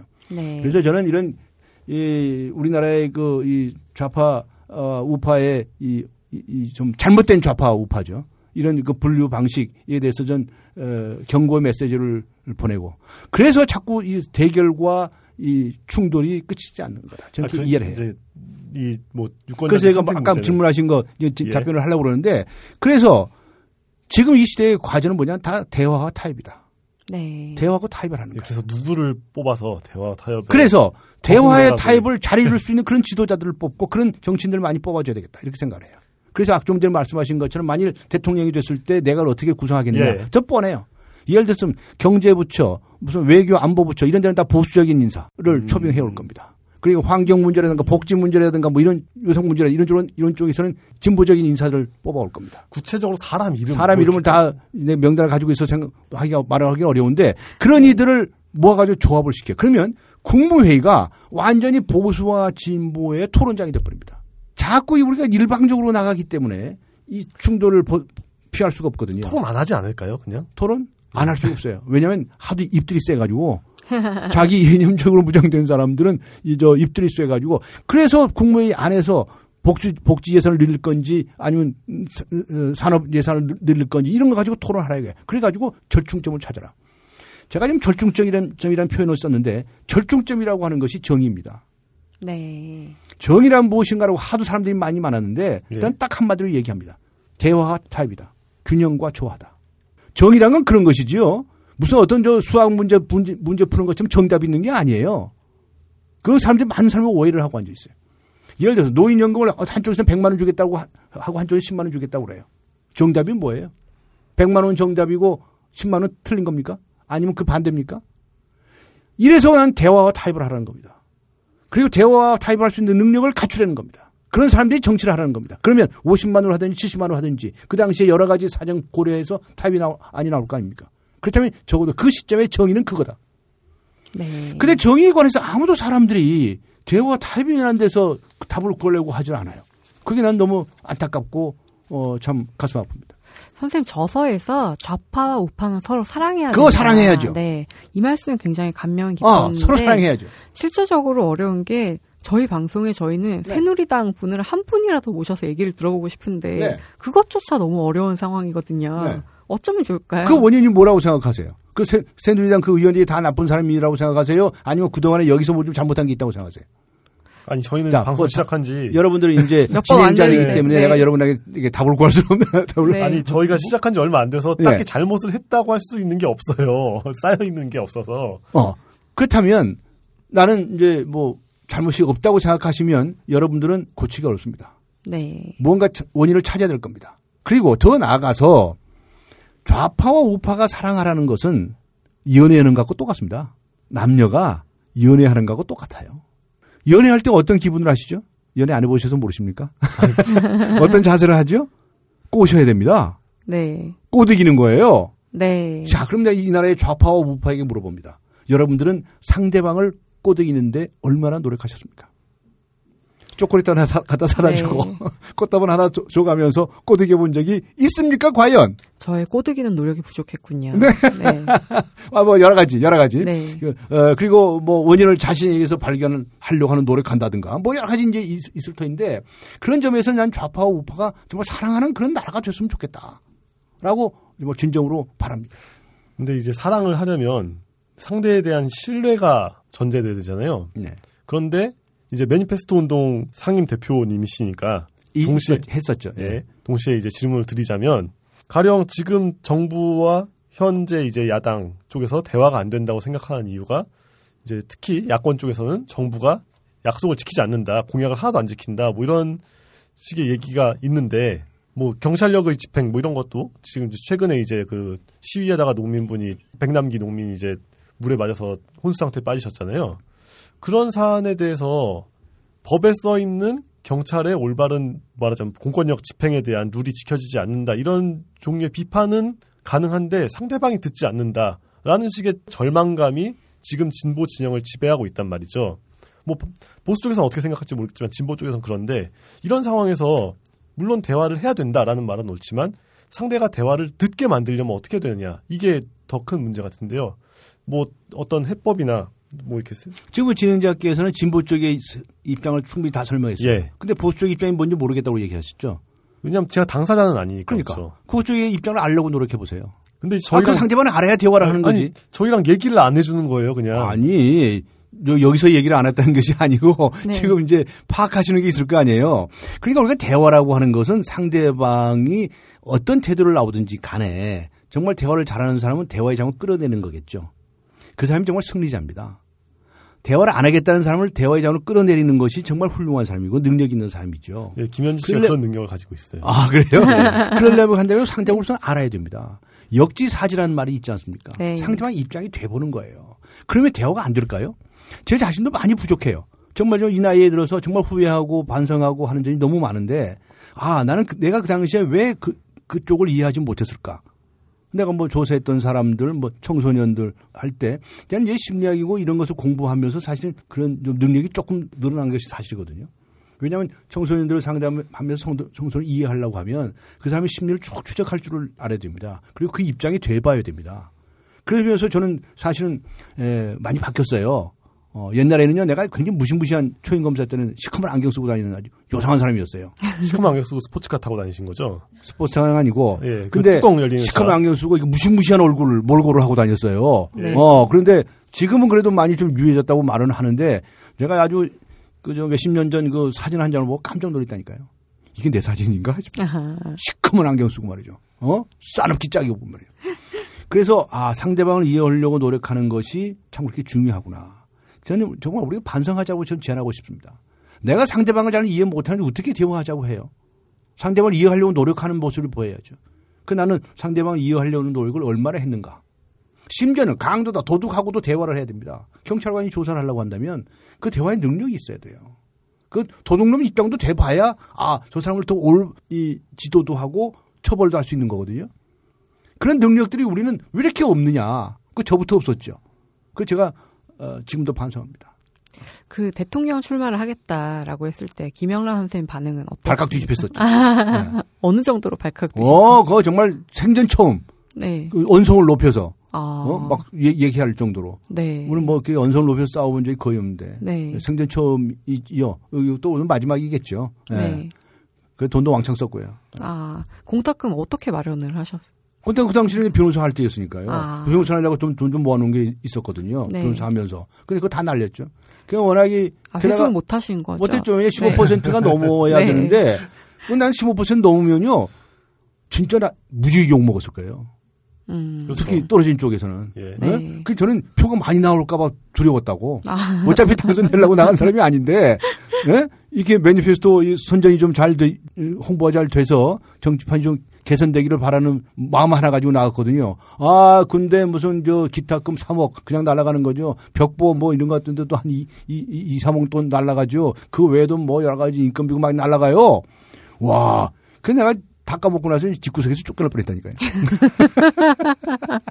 아, 그래서요. 아까 선생님이랑 또 사모님이 이렇게 꿈을 찾고 살아가는 거를 이렇게 들으면은 아까 말씀하신 대로 저희 뭐 계산적이라고 하셨는데 그런 계산이 먼저 돌아가는 젊은이들은 아예 저분은 먹고 살만한 거 아닌가. 그렇지. 그런 생각을 아마 할것 그런 같아요. 질문들 굉장히 많이 해요. 예. 지금도 집사람이 이제 대법관 하고서 변호사 안 하니까 야, 저 집은 뭐, 뭐 하는 게 많은가 보다. 네. 심지어 유산이 많은가 보다. 이렇게 생각을 해요. 네. 그참 그 생각, 그런 생각을 하는 사람들의 사고방식이 얼마나 동물적인가. 그걸 네. 역지사지 말하고 싶은데. 없나요?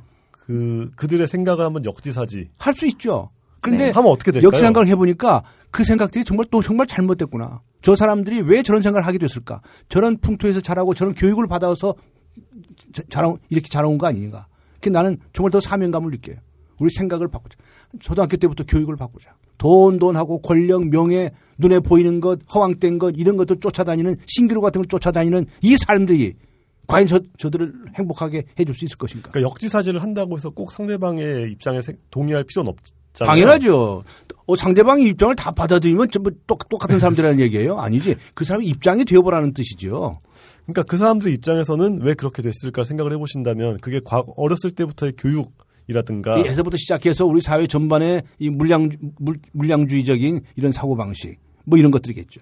그런 것 외의 요인 같은 게 뭐가 있을까요? 그러니까 사실 그런 왜냐하면 너무 막연해지잖아요. 그냥 교육의 문제다 이러면은 우리가 애들한테 희망을 거는 거 말고는 할수 있는 일이 없어지는데 그게 아니라 왜 지금 사회는 이렇게 사람들이 이 뭐 당장의 물질적 이익이나 아니면 당장의 생, 당장의 생존에만 목숨을 걸게 되었는가에 네. 대해서 다른 방향으로 생각해 보신 적 아, 이거 뭐 없으신가요? 거의 그 원인이야 뻔하죠. 우리가 이 짧은 시간 동안에 압축 성장을 해왔고요. 압축 민주화를 해오는 과정에서 너무나 그냥 앞만 보고 달려왔어요.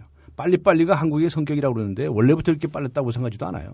네. 어? 도대체 이게 돈, 권력 이런 것을 어- 얼마나 얼마나 그렇게 이 추구를 하고 살아왔습니까?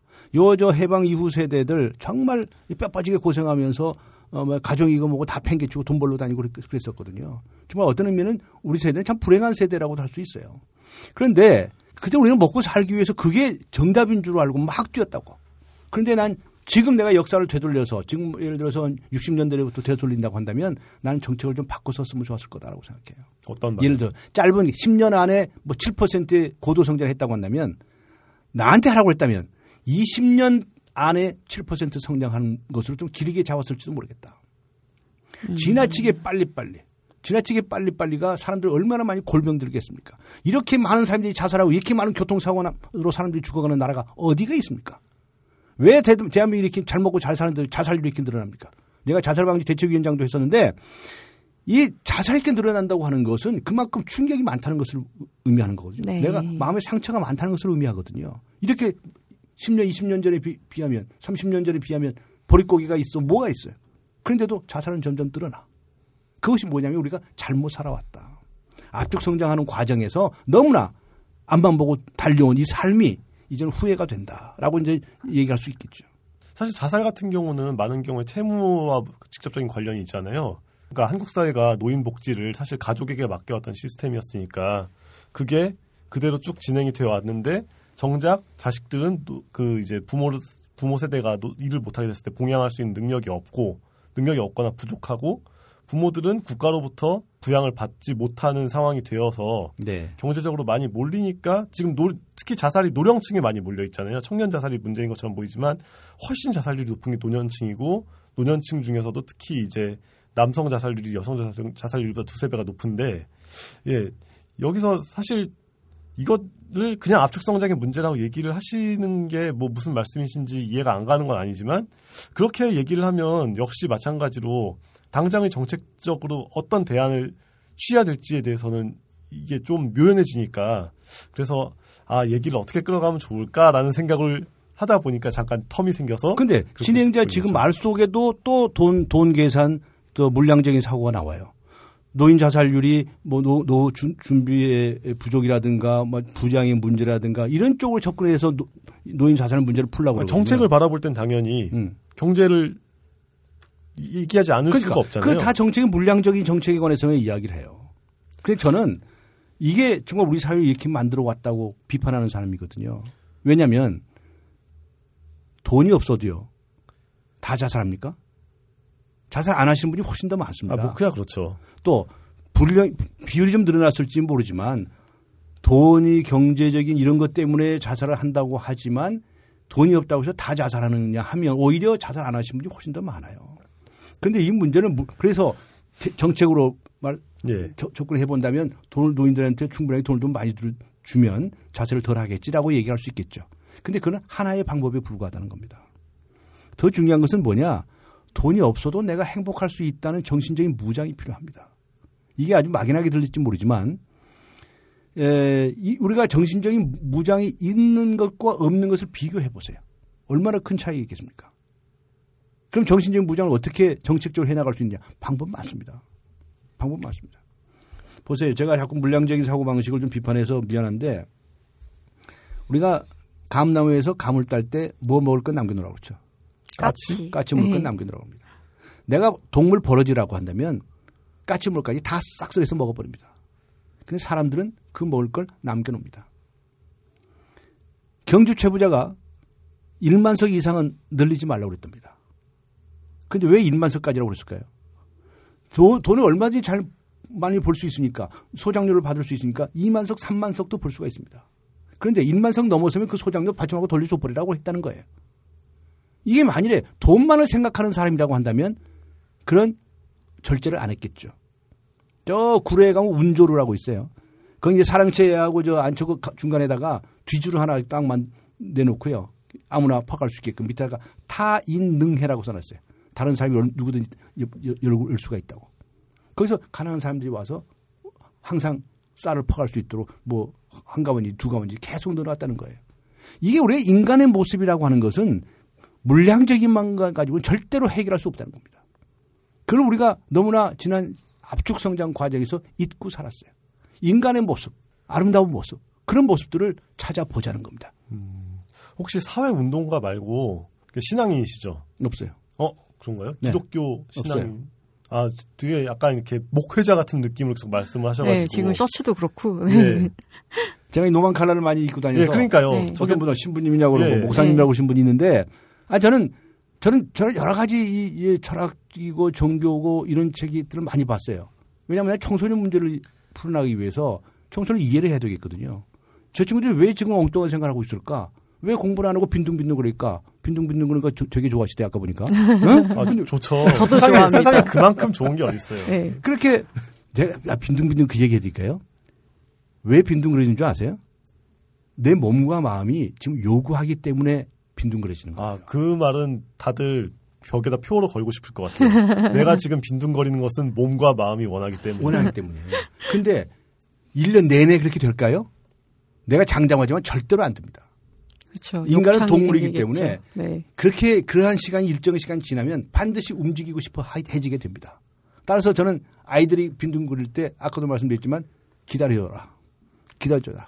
움직이고 싶은 때가 반드시 온다. 이렇게 얘기를 하는 거죠. 그 실제로 두 따님 중에 대학 입시를 아- 당장 안 치르겠다라고 말한 수- 수능 시험 포기했어요. 예, 따님이 있었잖아요. 그게 몇 년간 빈둥거렸나요? 그래서 아, 그래서 솔직한 심정이 저는 뭐? 아이들 얘기를 잘 안 합니다. 네. 지금까지 뭐 어디 보도된 걸좀 보셨는 모양인데 네, 그거 네. 이상을 얘기를 안 합니다. 왜냐하면 네. 이 친구들이 어디를 가서든지 무슨 일을 할 때 자기 부모가 누구라는 것이 드러나는 걸 무지무지 싫어합니다. 네, 그리고 그렇겠죠. 어, 왜냐하면 자기는 자기 일 갖고 자기로 하지 또 누구지 누구 때 딸 왜냐면 가끔 아버지가 텔레비도 나오고 엄마도 텔레비도 나오는 사람이 되나서 예. 그게 알려질까 봐서 전전긍긍할 정도예요. 아, 그렇게 우리는, 우리는 완전히 그렇게 삽니다.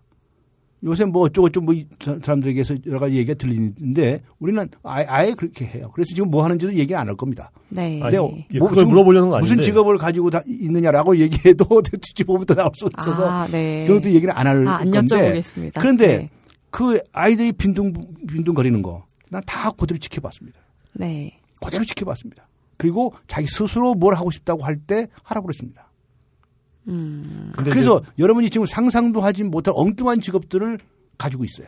네. 왜냐하면 나는 대한민국 제일 좋다고 하는 KS 마크고 집사람도 KS 마크고 그리고 둘 다 법조인이고 네. 둘다 어쩌고 이런 사람들인데 거기하고 전혀 관련 없는 그런 직종에 종사를 네. 해요. 나는 그걸 정말 지켜봤습니다. 말씀하시는 그런 종류의 육아 방식을 특히 이제 386 세대의 부모들이 많이 지향을 하지만 실제로 자기 자녀들이 대학을 가거나 진학 선택을 할 때는 이제 아 그래도 대학은 가라 라는 식의 그게 있단 말이죠. 그래서 많은 많은 부모들이 내가 자유방임 교육을 하려고 했지만 끝까지 가니까 마음이 안 되더라라는 네. 고백을 많이 해요. 맞습니다. 그 래서 저는 진짜 질문을 드리고 싶은 게 수능을 포기하겠다라는 얘기가 이렇게 딱 나왔을 때 네. 심정이 어떠셨나요? 정직 충격을 받았죠. 예. 아, 야. 어떻게 수능을 안 보고 있느냐라고 해서 깜짝 놀랐죠. 그래서 이제 걔하고 면담을 했습니다. 면담을. 면담을 했어요. 네. 정식으로 앉아서 좋다. 네가 수능을 안 보겠다고 한다면 한다면 할 수 없다. 존중한다. 그러면 수능 안 보는 것까지는 좋은데 대신에 뭘 하겠다는 게 있어야 할 거 아니냐. 아, 빈둥거리겠다는 얘기 아닌가요? 그러니까 하나 적어 와라. 예. 라고 했어요. 거기에 네. 빈둥거리는 내용이 뭐냐면 네. 이제 근데 고3 졸업하는 1월 달이에요. 예. 한 달 동안은 아르바이트를 하겠대. 예. 음, 근데 알바가 뭐가 그렇게 하고 싶었는지 모르겠어요. 근데 애들은 이제 학교 안에서만 같이 사니까 그런 것도 네. 하고 싶었나 봐요. 알바를 하겠대요. 또 한, 한 달은 외국에 가서 음. 여러 좀 군대를 아까 그 갭, 개비어. 갭이어 말씀하셨지만 꼭 그런 정도는 아니지만 네. 어, 여, 어, 견문을 좀 넓히고 싶다. 그런 제안을 하더라고. 그래서 오케이 good 해라. 네. 그래서 이제 뭐 알바도 하는데 뭐 몇푼 벌었겠죠. 네. 근데 얼마나 벌었겠어요? 그 조금 보태줘 가지고 여비를 보태줘 가지고 또 어디 에, 가서 한 한 달 동안 해외 여행을 하고 왔어요. 예. 그리고 와서 자기가 어떤 모종의 어떤 결심을 해 가지고 뭘 또 하겠다고 그러더라고요. 음. 그래서 저는 그 빈둥거린다고 하는 것을 아이들이 몸뚱아리에 빈둥거릴지 모르지만 또 게임에 빠져가지고 확 밤새 어쩌고 할지 모르지만 그 안에 다 저절로 굴러가는 게 있다. 아이를 믿어주세요. 믿어주세요. 우리는 부모님들에게 그렇게 늘 당부를 합니다. 그러니까 거기서 약간 세계관의 차이가 있는 것 같아요. 그 제가 자, 뭐 이렇게 자꾸 정량적으로 바라본다 이렇게 말씀하셨는데 그렇게 아 빈둥거리는 동안 뭔가 돌아가고 있다라는 믿음을 저는 저 자신에 대해서 가지고 있는데 그러니까 제가 놀아도 주변 사람들이 뭐라고 해도 아 나는 지금 머릿속으로 일하고 있어라고 얘기를 하지만 그거랑은 별개로 그게 사회 정책의 방향이 되면 곤란하지 않을까라는 생각을 하- 하게 되거든요. 걱정도 많으시군. 그렇죠. 음. 그러니까 이제 아 저는 이제 제가 좋아하는 분야에 뭐 이제 뭐 글을 쓰고 아니면 뭐 번역도 하고 뭐 이런 식으로 생활을 하, 하니까 이게 말이 되는데 그렇지 않고 어쨌건 정말 이제 생계 그 자체가 제, 제 일의 목적인 사람들이 훨씬 많고 대, 사실 대다수죠. 그리고 일을 하고 싶지 않아도 자기 자신과 주변 사람들의 생계 생계를 위해서 일단 뛰다 보면은 일 그 자체가 이제 묶여버리는 사람들이 엄청나게 많으니까 그렇죠. 꿈을 찾아라, 쫓아라라는 게 어떤 개인적인 조언이나 개인적인 삶의 방침은 될 수 있을지언정 정책적으로 아니면 내가 어떤 사회 활동으로서 얘기할 수 있는 것이 과연 가능한가라는 회의가 저는 드는데 그런 생각이 안 드셨나 혹은 드셨다면은 그거를 어떻게 스스로 설득하셨나 이게 궁금합니다. 그 저는요. 예, 우리 개개인이 우선 중요하다고 생각해요. 예, 그러니까 내 자신 우선 행복하기 위해서 자, 자신이 행복할 수 있는 길을 찾아라. 적성을 찾아라 이렇게 얘기를 하고요. 그다음에 사회가 바뀌어야 할 부분 또 사회를 바꾸기 위해서 뜯어 고치기 위해서 우리가 투쟁을 하자라고 두 가지를 다 제안을 하는 사람입니다. 예, 예를 들어서 우리가 교육에 관한 이야기를 했는데 대한민국처럼 이렇게 적성 찾아주는 교육을 안 해주는 나라가 세계 어느 나라에 있습니까 도대체?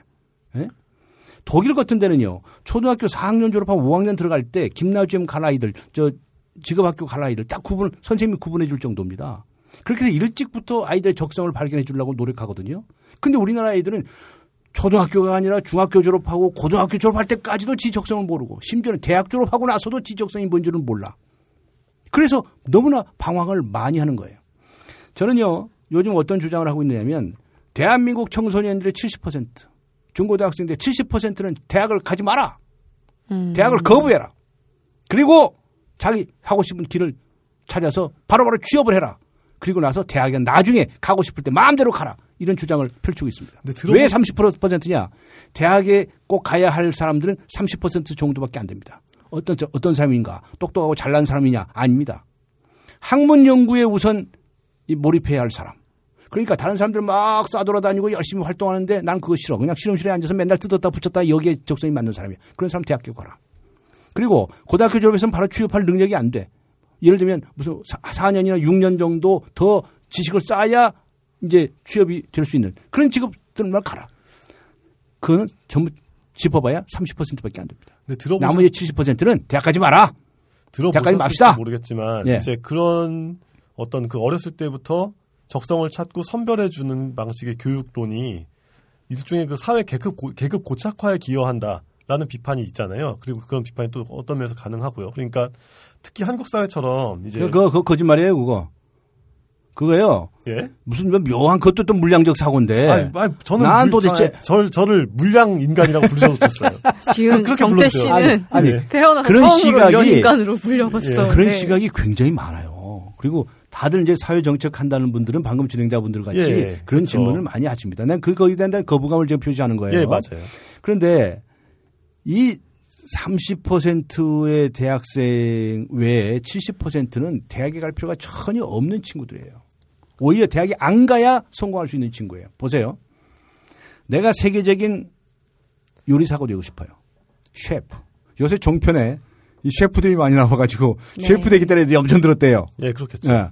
그런데 셰프가 되겠다고 생각하는 학생이 고등학교를 요리 고등학교를 졸업했어요. 조리과정을 졸업했어요. 하고 나서 엄마는 대학교를 가라고 무슨 무슨 대학교 요리학과를 가라고 그렇게 주장을 하시고 아 나는 무슨 저 음식점에 주방에 취직하겠다라고 주장을 해요. 그리고 우리나라 사람들은 다 대학을 가야 된다고 생각해. 아니 주방에 가서 일을 하더라도 대학 나오고서도 얼마든지 할 수 있다. 요리사가 될 수 있다. 대학교 가서 더 많은 걸 배워가지고 요리할 수 있지 않냐. 요리 더 잘할 거다. 이렇게 생각을 해요. 근데 비교해 보세요. 대학교 4년 동안에 뭘 배웁니까? 주로 요리에 대한 이론을 배웁니다. 실무도 직접 한다고 하지만 대학은 이론 가르치는 데예요. 실무도 한다고 해도 많이 부족하죠. 그런데 음식점에 취직해 보세요. 하루에 몇 시간 일해야 돈 줍니까? 8시간 일해야 됩니다. 그래야 100 몇십만 원, 200만 원 줍니다.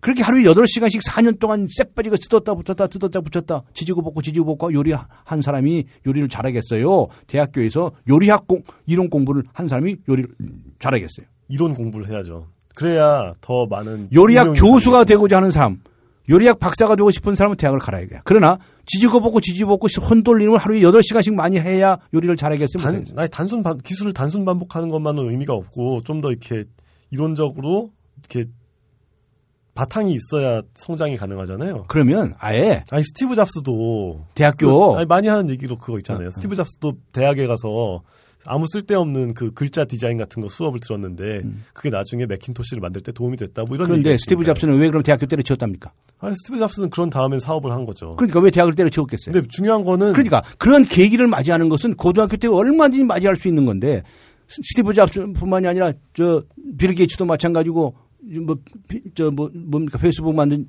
그 친구. 주커버그요. 주커버그. 그래서 왜 대학교 다니다가 때려쳐 버렸겠어요. 대학교가 자기 인생을 보장하리라고 절대로 생각하지 마시라. 오히려 고등학교 시기까지에 자기 적성을 다 찾아서 발휘하기 시작해라. 라고 얘기하는 건데 만일 그렇지 않은 사람은 발달 지체 현상이 빠지는 거예요. 그러니까 우리 부모님 세대에서 특히 그러니까 이제 저의 부모님 세대보다는 나이가 많으시잖아요. 변호사님 같은 경우는 우리 부모님 세대에서 이제 대학 졸업장이 없다 보니까 이제 사회적으로 여러 가지 이제 뭐 그렇죠. 출세 승진을 하거나 아, 뭐할 때. 제약을 겪는 그럼. 일들을 많이 겪어서 네, 그분들 입장에서 아니 볼 대, 대학 한민국에는 도저히 세상이 대학 졸업장이 없으면 사람 취급을 하지 않는다는 사실을 누구보다도 부모님들이 잘 아시잖아요. 예, 그렇죠. 근데 어떻게 자식들한테 대학을 안 보내려고 하겠어요? 예, 지금 그 그러니까 부모님들은 대학을 보내주고 싶어 하세요. 그런데 네, 그렇죠. 그게 잘하는 거냐 잘못한 거라는 겁니다. 부모님들의 그 트라우마가 아이들에게 반영이 되는 거예요. 근데 문제는 그냥 단순한 트라우마가 아니라 실제로도 사회가 그렇게 돌아가고 있다. 그렇지 않습니다. 아니 똑같이 대학생들이 이제 뭐 그 대자보 그 뭐였죠? 대학생들이 안녕들 하십니까? 어, 안녕들 하십니까 네. 대자보를 써도 이게 적어도 스카이는 돼야 주- 언론에서 조- 주, 주목을 해주고 그 외에 대학에서 써도 신경도 안 써주는 거죠. 그리고 대학생이 뭐 시국 선언하고 자퇴를 해도 역시 적어도 스카이는 돼야 뭐 언론에서 한 한 줄이라도 써주고 인터뷰를 해주는데 뭐 어디 뭐 지방의 무슨 대학교 학생이 뭐 자퇴를 했네 마네 이런 게 뉴스로도 취급 안 해주는 거죠. 그러니까 한국 사회에서 대학교 신분증이라는 게 이게 제가 이제 뭐 약간 그 말하자면 KS를 처음부터 가지고 계셨으니까 이게 아, 잘 체감이 안 됐을 수도 있겠지만은 대학을 못 간 사람, 대학을 안 간 사람 뭐 이렇게 많이 일상적으로 겪어보다 보면 아 정말 사람 대접 다르게 한다 라는 게 너무 명백한 사회거든요. 그러면은 여기서 모든 사람이 대학을 가고 싶어 하는 게 정상이 아닐까요? 그렇죠. 그렇게 생각하신 분들이 많아요. 예. 사회가 역시 그렇기 저는 물량적으로 생각하고 예, 있습니다. 그것도 역시 물량적인 사고다라고 예. 좀 지적을 할 수밖에 없고, 근데 저는 그 세상의 시선을 탈피하라 이렇게 얘기합니다. 아, 그러니까 계속 이 말씀하시는 그 목사님 삶의 같아요. 이 삶의 주인은 내 삶의 주인공은 누굽니까? 납니다. 난 나는 납니다. 절대로 나는 다른 사람들의 시선이 아닙니다. 예. 근데 왜 내가 내 자신의 삶을 포기하고 남들의 시선에 따라가려고 합니까? 내 아무도 세상 사람들이 이 나, 나, 나에 대해서 책임져 주지 않습니다. 그러니까 시선을 따르는 게 아니라 불이익을 피하려고 하는 거죠, 네. 사람들은. 그러니까 대학 졸업장이 없다는 사실로 인해서 겪게 되는 불이익을 피하려고 하는 거지, 대학을 가지고 있다는 것에 대해서 사람들이 좋아하는 시선을 따르는 게 아니다라고 저는 이제 말씀을 드리고 싶은 거거든요. 뭐 근데 아직 뭐, 뭐 어쨌든 간에 뭐 예. 가- 같은 얘기 같은데요. 예, 예. 어, 이 저, 이 대학을 나오지 않으면 정말 대우를 못 받잖아요. 예. 어, 그러니까 다들 대학을 가려고 하는 그 심정을 내가 위에는 왜 못하겠어요. 예. 그런데 이런 사회적인 시선 그런 것을 돌파하자는 겁니다. 그렇기 때문에 그 많은 사람들이 대학교를 가지 않았어요.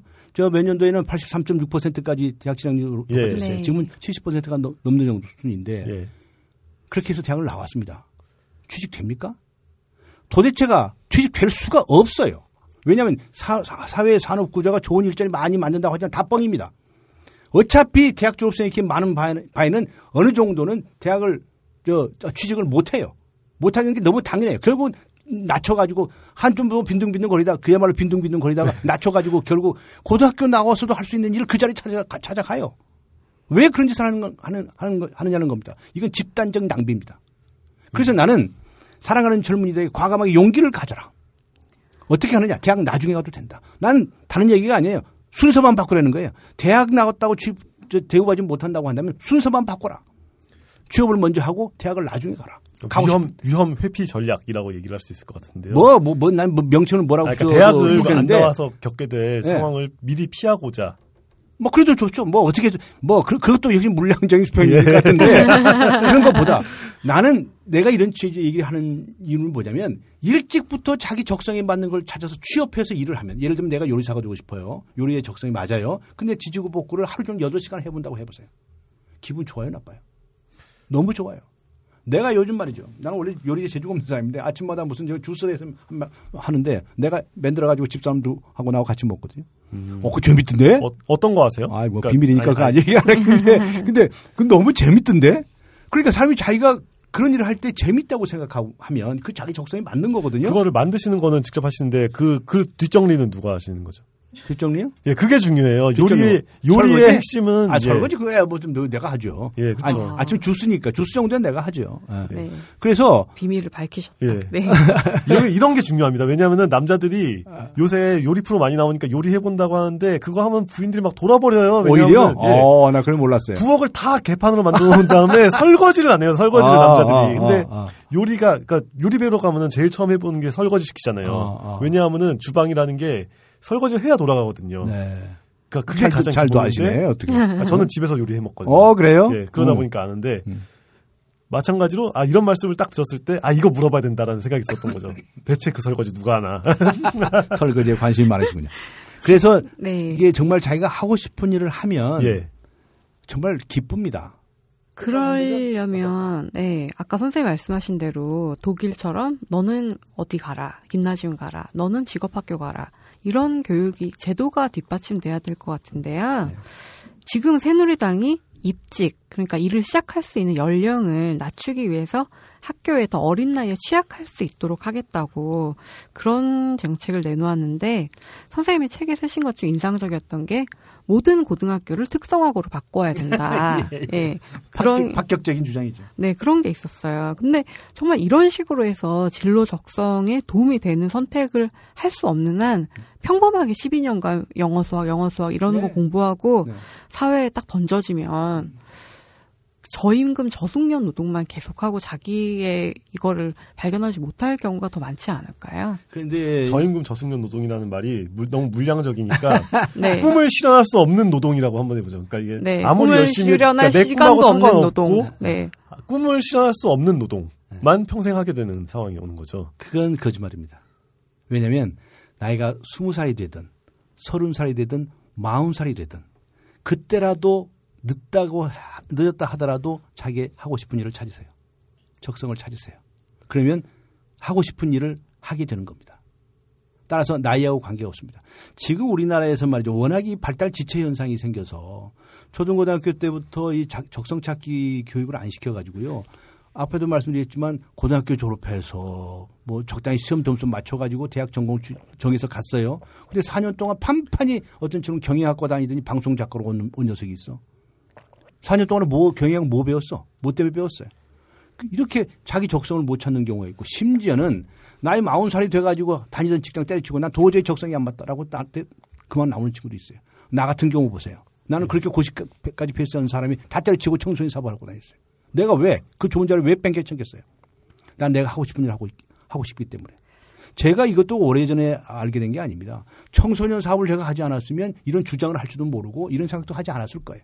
아이들이 왜 저렇게 일탈을 하고 비행을 저지르고 사고를 치는가 그걸 자꾸 연구하다 보니까 자기가 하고 싶은 일을 하게끔 놔두지 않은 거예요. 자꾸 하기 싫은 공부를 억지로 시키는 거예요. 아니면 부모의 강요에 의해서 엉뚱한 다른 공부를 하게 하는 거예요. 아이들이 돌아버리죠. 돌아버리지. 그, 그 뒤- 뒷구석을 뛰쳐나가지 붙어 있겠어요? 그런 아이들이 너무 많은 거예요. 그래서 아, 저 친구도 해줘야 를 도와줄 길은 뭐냐. 저 아이가 정말 하고 싶은 일, 그것을 찾아주자. 그걸 하게 하자. 라고 해서 시켰어요. 그랬더니 대박이에요. 너무너무 좋아해요. 그때, 그때는 너 신발에 나와서 그 맨날 우거지상을 쓰고 다니는 친구가 빙글빙글 웃으면서 다니고 엄마한테 인사도 할 줄 알고 별의별 짓을 다 하는 거예요. 이렇게 사람이 변하는구나. 그 나같이 나이 들어서 뒤늦게 적성을 찾을 수도 있습니다. 그런데 우리 젊은이들은 나 같은 과오를 범하지 말고 좀 더 일찍 지금 젊은이들의 꿈은 그 과오를 범하고 싶은 거예요. 그게 잘못된 겁니다. 그게 잘못된 겁니다. 왜 그런 멍뚱한 짓을 합니까? 일찍부터 자신의 적성을 찾으세요. 그러면 기적같이 행복이 찾아옵니다. 그러니까 아마 이 방송을 듣는 수많은 젊은이들은 아 강지연 변호사님 같은 과오를 범하고 싶다. 사시에 수석 합격하고는 그런 과오. 그런 과오를 범하고 싶다. 22년간 후에 내 적, 24년간. 24년간 후에 내 적성을 찾는 과오를 범하고 싶다라고 다들 예, 그렇게 사실 제. 인생에 같은데. 있어서 사법고시 수석했다 행정고시 했다는 것이 무슨 지금 제가 이러고 싸돌아다니는데 도움이 됐겠습니까? 아니, 원동력이잖아요, 사실 그게. 이 제가 법조인으로서의 경력과 네. 이그 기간 동안에 갖추게 되신 어떤 그 사회적 명성 이것이 지금 청소년 활동의 원동력이잖아요. 또 그렇게 생각하세요. 아니, 물량적으로. 또 물량적으로. 예, 아니라고 할 수는 없죠, 이거는. 에이. 전혀 그렇지 않아요. 예를 들어서 내 가정을 해봅시다. 내가 고시 공부를 하지 아니하고 예. 법률 공부를 하지 않고 심리학 공부를 처음부터 했다. 그 절에서 이제 그 절에서 절간에서 절간에서. 그야말로 심리학 공부에 빠져들었다고 칩시다. 그럼 나는 지금보다 훨씬 더 청소년들의 심리나 사람들의 심리를 잘 이해하는 사람이 됐을 겁니다. 네. 그러면 실질적으로 청취자들이 사실 알고 싶은 거는 변호사님 형편이 어떤가? 무슨 양변이요? 가정 형편이 좀 어떤가?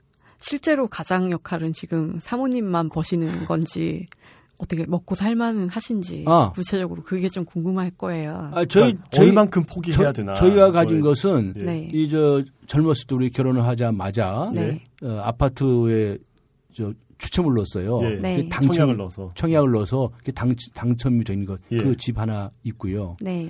근데 그 집을 세놓고 다른 집에 살, 새를 살다가, 예. 작은 집에 새를 살다가, 그것이 이제 임, 집주인이 판다고 그래서 그걸 이제 전세금에다가 좀 더 얹어서 인수한 게 있어요. 네. 근데 이제 저쪽에 집에 전세금이 워낙에 높아가지고, 네. 둘 합쳐봐야 집 한 채밖에 안 돼요. 네. 그리고 조상으로부터 받아, 물려받은 땅이 조그맣게 하는 게 있는 게 음. 있고요. 그 정도입니다. 네. 그런데 내가 지금 변호사를 하고 집사람이 변호사하면 더, 더 아 그건 어마어마하게 더 왕창 벌겠죠. 벌수 네. 있겠죠. 근데 우리는 그거 안 합니다. 네. 그리고 수입이라는 건 뭐냐? 나는 이제 연금이 나오죠. 퇴직했으니까. 예. 이제 저희 같은 사람은 엄청 혜택 받은 사람이에요. 예. 연금 없으신 분이 얼마나 많으신데. 근데 그, 그, 그 연금이 있고 그리고 여기저기 뭐 강연도 다녀가 뭐 조금씩 좋은 거뭐 차비 차비나 되는 거 있고요. 네. 집사람의 경우도 연, 연금하고 대학 교수를 하니까 그것도 뭐 많지도 않아요. 여러분, 여러분 상상하는 거보다 많지 않아요. 네. 저쪽은. 그거 가지고 그냥 사는 거예요.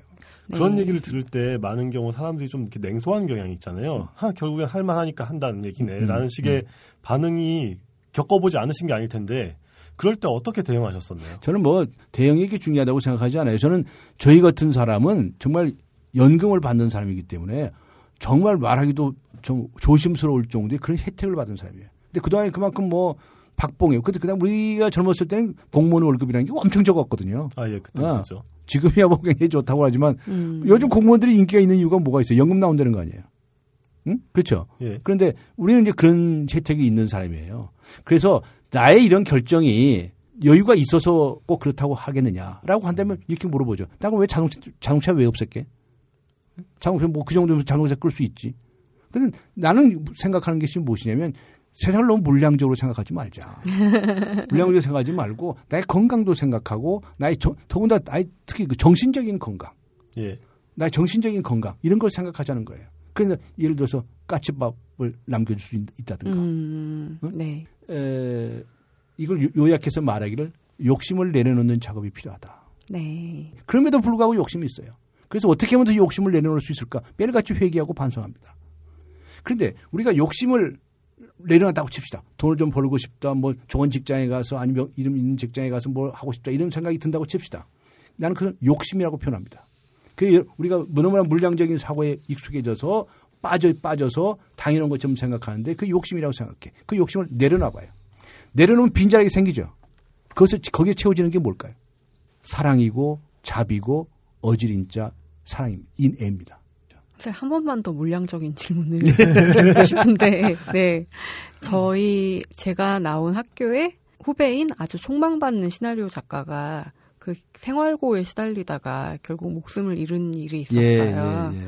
그리고 그 송파 세모녀 사건. 네, 네. 그것도 아시죠? 네. 근데 이런 경우에는 어떻게 생각해야 될까요? 정말 이제 안타깝게 생각하죠. 근데 네. 난 그분들에게 그래도 길이 있었는데 너무나 우울해졌고 네.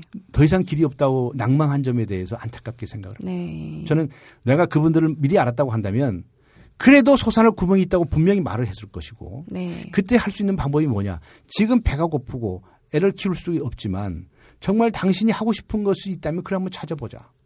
그러면 거기에서부터 돈도 생길지도 모르고 밥도 생길지 모른다. 그런데 돈이고 밥은 나중 일이라 하더라도 내가 이 가라앉았던 우울감과 불안감 이런 것들로부터 벗어날 수 있을 거다. 왜냐하면 사람이 몸을 움직이거나 어, 이 자기 자신의 머리를 움직여서 행복감을 느낀다고 하는 것은 놀라운 기적을 가져오거든요. 네. 그래서 그러면 죽을 생각을 할까요, 안 할까요? 못 하죠. 그 최진실이라고 기억납니까? 네. 그 친구가 죽기 전에 나한테 변호사님 죽고 싶어요. 죽고 싶어요 소리를 여러 차례 했습니다. 네. 음. 그 제가 뭐- 뭐라고 그럴게요. 아니 당신이 왜 죽어? 당신 돈이 당신 돈 많겠다. 자식들도 둘씩 있다. 어머니도 살아 계시고 어? 뭐뭐 인기도 있고 상도 많이 받고. 근데 당신 자살할 이유가 뭐냐 말이죠. 그런데 이 친구는 죽고 싶다는 것이었어요. 뭐, 뭐, 뭐 생각 하나에 꽂혔어요. 뭘까요? 나한테 얘기하기는 뭐라고 얘기했느냐. 변호사님. 저는 왜 이렇게 구설수가 따르는지 모르겠어요. 라고 그래요. 음. 그 어머니께서 말씀하시는데 이제 밤에 이 컴퓨터에다가 검색창에다 최진실이라고 딱 치가지고 댓글 다 읽어보는 거예요. 그리고 거기서 막 네. 상처를 받는 거예요. 상처를 받는 거예요. 그래서 내가 그 쓰레기통이다. 밤새 그 쓰레기 저 저 댓글 다는 심리가 무슨 톡톡 내뱉는 내뱉듯이 하는 건데 그뭐 밤새 쓰레기통 들었다 맞다 하는 사람이 누가 있냐 보지 말아네 그랬거든요. 네. 그래도 그 사람은 빠져서 자꾸 보게 되더라고요. 그러다가 보니까 점점 우울해지고 거기에 꽂혔어요. 그냥 우리가 반대로 생각해 보자 이게. 내가 지금 갖지 못한 게 있어. 거기에 꽂혀, 꽂혀 생, 생- 꽂히면 점점 커 보여. 그러면 살 필요가 없다고 살 수가 없다고 생각하게 되겠죠. 그런데 당신이 가진 것- 갖지 못한 것 말고 가진 것을 생각해 봐라. 가진 것이 얼마나 많으냐. 앞에 말한 것처럼 누구의 경우에 어떤 점 어떤 점 가진 게 너무 많아. 그게 아까워서도 죽을 수가 없어요. 그 소설가 파, 예. 생각을 바꿔본다. 파울로 코엘료라는 사람이 자기 이름을 검색창에 쳐보는 거는 부스러 종기가 난 데를 돌로 긁는 것과 같다라고 했다는데 그렇게 됐네. 예. 네, 그러니까 그래. 그런 말씀이네요. 아, 예. 근데 최진실 씨 같은 경우는 이제 말하자면 부와 성공을 이제 거머쥔 상태에서 이제 그런 그런 일이 벌어졌던 건데 아까 김현지 씨가 말씀하신 거랑 비슷한 케이스로 똑같습니다. 최근에도 아니 최- 최근에 이제 네. 그 시사인을 포함해서 이제 몇 가지 진보 매체에 일러스트를 그리던 분이 이제 생활고랑 여- 그러니까 생활고와 우울증과 이런 게 겹쳐서 이제 자살을 택하신 사건이 있었어요. 근데 그 경우에는 아무리 내가 일러스트레이터로 나는 재능이 있다고 인정도 받았고 열심히 하고 있는데 애초에 그림값 자체가 딱 fix- fix가 돼 있다 보니까 이 일로는 절대로 생계가 안 된다. 그러니까 나는 자꾸 먹고 살기 위해서 발버둥을 쳐야 되고 그러니까 발버둥이라는 게 정말 싫은 하기 싫은 강사를 해야 됐던 계속 거죠. 하다가 네. 안타까운 쪽으로 이제 결론이 나게 됐는데 역지사지 를 하신다면 이제 어떻게 될 수 있을까요? 저는 그걸 한번 들어보고 싶습니다. 지금. 그래서 이제 조금 전에 말씀하신 것처럼 하기 싫은 어- 일을 억지로 논술 강사까지 하다 이렇게 표현하셨잖아요. 네. 근데 이런 말은 정말 조심스럽게 해야 됩니다. 아, 그렇죠. 네. 논술 강사에 대한 그분- 비하는 아니죠. 네, 그런 아니, 뜻은 아닙니다. 아, 전국의 아니, 논술 강사 뜻- 여러분. 아, 네. 그 뜻이 아니고 이 어떤 사람의 그 사인을 두고서는 정말 아주 심층적인 분석을 하지 않고는 에, 쉽게 말하기 어렵다는 그런 뜻입니다. 아, 그- 네. 심리적 부검이라는 얘기 들어보셨죠? 네. 심리적 예, 예, 부검이라는 것- 있습니다. 이게 뭐냐면 있는데. 심리적으로 그 사람의 사인을 주변 사람들이라든가 그 사람의 음. 많은 글이라든가 쫙 추적해서 예, 사체 부검하듯이 심리적으로 부검을 한다는 거거든요. 그렇게 해보기 전에 쉽게 말할 수가 없습니다. 근데 이제 유서와 바- 겉으로 예. 알, 알려진 몇 가지 자료 가지고 판단하는 것은 굉장히 조심스러운 부분이 있다. 그 얘기를 먼저 드리고 예. 좀 그래서 제가 일반화 시켜서 이야기를 하겠습니다. 네네. 일반화 일반화 시켜서 정말 내 가정사가 너무 힘들다. 내가 부양할 사람 많은데 예, 뭐 내가 도저히 지금의 보수나 이런 페이 가지고는 어, 감당하기 어렵다. 이렇게 해서 낭만했다. 우리가 그렇게 보지 않습니까? 그런데 똑같이 이렇게 어려운 처지에 있는 사람이 다 자살합니까? 아닙니다. 이 그 대체적으로 자살하는 이들은 어떤 한 부분에 있어서 딱 꽂힌 꽂힌 부분이 있습니다. 그래서 거기로 거, 거기서부터 엄청나게 트라우마를 받은 거예요. 그리고 거기에 집착이 된 겁니다. 그래서 가능성이 많다. 제가 일반식 어, 아까 그분에 관한 얘기가 아닙니다. 일반화시켜서 말씀드리는데 그것을 정말 조심하고 경계해야 됩니다. 내 자신이 혹시나 그런 데 빠져들어가지 않는지 내 자신에게 늘 경고하고 관찰을 해야 됩니다. 정말 잘못된 것 안에 꽂혀가지고 빠져들기 시작하면 정말 위험한 상황에 빠질 수가 있다. 그래서 그런 분들을 우리가 이제 만날 수 있으면 이제 여러 가지 방향을 바꿔드리고 생각하는 방식 앞에 말씀드린 것처럼 어, 가, 갖지 못하고 있는 그 점을 비율을 낮추고 대신에 자신이 가진 부분을 좀 넓히고 또 어, 시간적인 여유도도 많이 갖도록 하고 여러 가지 이제 예, 조치들을 하면 그럼 변화가 올 수 있다. 저는 그렇게 믿고 있죠. 그러면 아까 이제 말씀하셨던 최진실 씨 얘기가 왔을 때 이제 그 다음에 소식이 들려왔을 때 어떤 부분에서 후회가 되셨나요? 후회가 되셨다면? 아, 제가 정말 후회가 되는 게 예. 내가 저렇게까지 심각한 줄 알았다면 내가 좀 더 깊게 개입할 걸 하는 후회를 했어요. 그리고 실제로 제가 어떤 전- 여자 정신과 의사도 소개도 해줬었습니다. 음, 그런데 근데? 이 친구는 안 갔어요. 왜 안 갔을까요? 유명 인사잖아요. 예, 정신과에 가는 안 거. 알려주기 근데 싫다고. 그렇죠. 내가 네. 그 가- 가슴이 맺혀 가- 가둬두었던 그런 얘기를 꺼내 내놓는 것이 시- 심리 상담이잖아요. 네. 근데 그 얘기가 다른, 다른 사람에게 퍼져나가면 어떨까 이런 두려움이 있어요. 유명 인사들은 그런 안타까움이 있어요. 노무현 전 대통령도 마찬가지예요. 그런 두려움이 있어요. 그래서 안 가더라고. 그래서 제가 뭐, 뭐 노무현 전 대통령이 사법고시 17회고 내가 사법고시 18회인데 예. 잘 알죠. 예. 그런데 그- 그때 그 경우 그 후회- 그때도 내가 아주 후회를 했어요. 아 나라도 좀 모르는 처지도 아니고 말이죠. 나라도 좀 깊게 개입을 해볼 걸. 네. 왜냐하면 제가 아주 돌팔이 심리학자거든요. 돌팔이 정신과 의사거든요. 게다가 검사 출신이니까. 아니 그거하고 관련이 없지만 그러니까 어 하여튼 그런 그런 게 좀 소양이 좀 있는 편이에요. 그래서 제가 좀 더 전문성이 있다고 한다면 그런 분들도 구출할 수 있지 않았을까 하는 안타까움이 정말 들더라고요. 그때가 하필이면 내가 2000 아이고. 제가 2008년 가을에 에, 자살 예방대책 추진위원장을 맡아가지고 5개년 계획을 세우고 뭐, 어, 뭐 양, 농약이라든가 여러 가지 네. 뭐 지하철이라든가 여러 가지 조치들을 취하고 막 그럴 때였는데 아, 그건 맞자마자 두 달 만에 최진실이 자살하고요. 네. 몇달 후에 노무현 선생이 자살했어요. 그래서 야, 씨, 내가 위원장 받자마자 자살하면 어떡하냐고 제가 그런 얘기까지 사석에서 하고 그랬었는데 예. 생각 나름입니다. 아니 대통령까지 한 사람이 자살하면 대통령이 나가다 떨어진 사람 몇 번 자살하라고. 아, 지금 떨어진 입장에서 그렇게 말씀을 하시니까. 네. 그러니까 대통령의 자리가 중요한 것이 아니고 그 뭔가 하여튼 예 마음 속에 트라우마가 굉장히 많았을 거다. 이제 그런 내가 좀 더 일찍 알았다고 한다면 음, 그런 걸 좀 도울 수도 있는 입장인데요. 도- 도울 수 없는 입장도 아니고 그좀 안타까움이 들어요. 네. 조금 분위기를 바꿔서 정말 변호사님한테 사람들이 궁금해하는 거, 젊은이들이 알고 싶은 거는 아마 그렇게 현명하고 명석한 음. 배우자를 얻는 방법은 어떤 것일까? 어떻게 알아보았을까? 아이고. 그런 근데 것일 텐데. 그, 네. 그것도, 그것도 상당히 좀 물량적인 사고가 네. 아닌가. 죄송합니다. 물량적이라서. 어떤 사람이 어떤, 사, 어떤 사회적 지위를 갖거나 또 아니면 나중에 어떻게 되거나 또 뭐 훌륭하다는 네. 얘기를 하셨는데 뭐 그렇게까지는 아니지만 좌우지간 뭐 그런 생각을 하잖아요. 네. 근데 배우자 구할 때도 자기 적성에 맞는 사람을 구하세요. 아, 적성에 맞는 배우자. 그렇게 그냥 네. 그런 걸 뭐. 어떤 면에서 어떻게 적성 사람이 다 다르죠. 아니, 나 같은 경우에는 예, 그러니까 그 얘기를. 어, 나 같은 경우에는 난 내 나의 취향이죠. 네. 나는 동업자이거나 사회 활동을 하는 여성이었으면 좋겠다고 생각을 했어요. 네. 왜 그러냐면 여러분들 상상이 안 되겠지만 우리 또래는요. 결혼을 하면 그렇죠. 무조건 남자가 일하고 여자가. 다 한 10명 중에 한 명 빼고는 다 전업주부였어요. 예. 네. 맞벌이 부부라는 걸 찾을 수가 없을 때였어요. 그렇죠. 예. 그럼 뭐, 뭐, 열, 열, 10분의 1도 더 될 것 같은데요. 예. 그런, 그런 시대였어요. 예. 그러니까 맞벌이 부부가 어떻게 사는지 난 모르고 산 사람이에요. 네. 그 오죽하면 우리가 결혼을 했는데 뭐 신문에 대문짝만 이렇게 사진이 나오고 그랬겠습니까? 예. 예. 아니, 신혼여행 해가지고 제주도에 가서 떠가서 밖에 나갔다 와서 9시 뉴스를 보는데 거기 우리 결혼식 장면이 나오더라고요. 뭐 어떤 꼭지로 보도가 된 거죠? 아니. 어떤 타이틀로? 한국 최초의 판검사 부부가 탄생했다고. 판사하고 검사하고 야, 결혼했다고. 어? 그게 뭐 우리가 결혼한 게뭐 9시 뉴스에 나올 정도였으면 그 얼마나 그 희소 특별한 희소성이 있는 어, 희소성이 있는. 소식이었겠어요. 그때만 해도 그랬다고요. 그러니까 맞벌이 부부가 아주 드물었을 뿐만 아니라 법조계에서 그런 부- 부분은 정말 우리가 판검사 부분은 처음이었거든요. 네. 근데 지금은 뭐 그냥 뭐 워낙에 많, 많죠. 그래서 저는 그런 생각을 갖고 있었어요. 내가 왜 그런 생각을 가졌느냐. 하면 누구의 영향인지 잘 모르지만, 내 어머니의 영향인지도 모르지만, 여성도 다 활동을 해야 된다고 생각을 한 거예요. 그래서 이제 참 재밌는 얘기이긴 한데, 에, 나는 뭐, 그냥 맞벌이 부부 어- 어떻게 사는지 모르니까 내가 예. 그냥 하고 싶은 대로 뭐 내 옷까지도 다 내가 챙기고 뭐 다 이렇게 하거든요.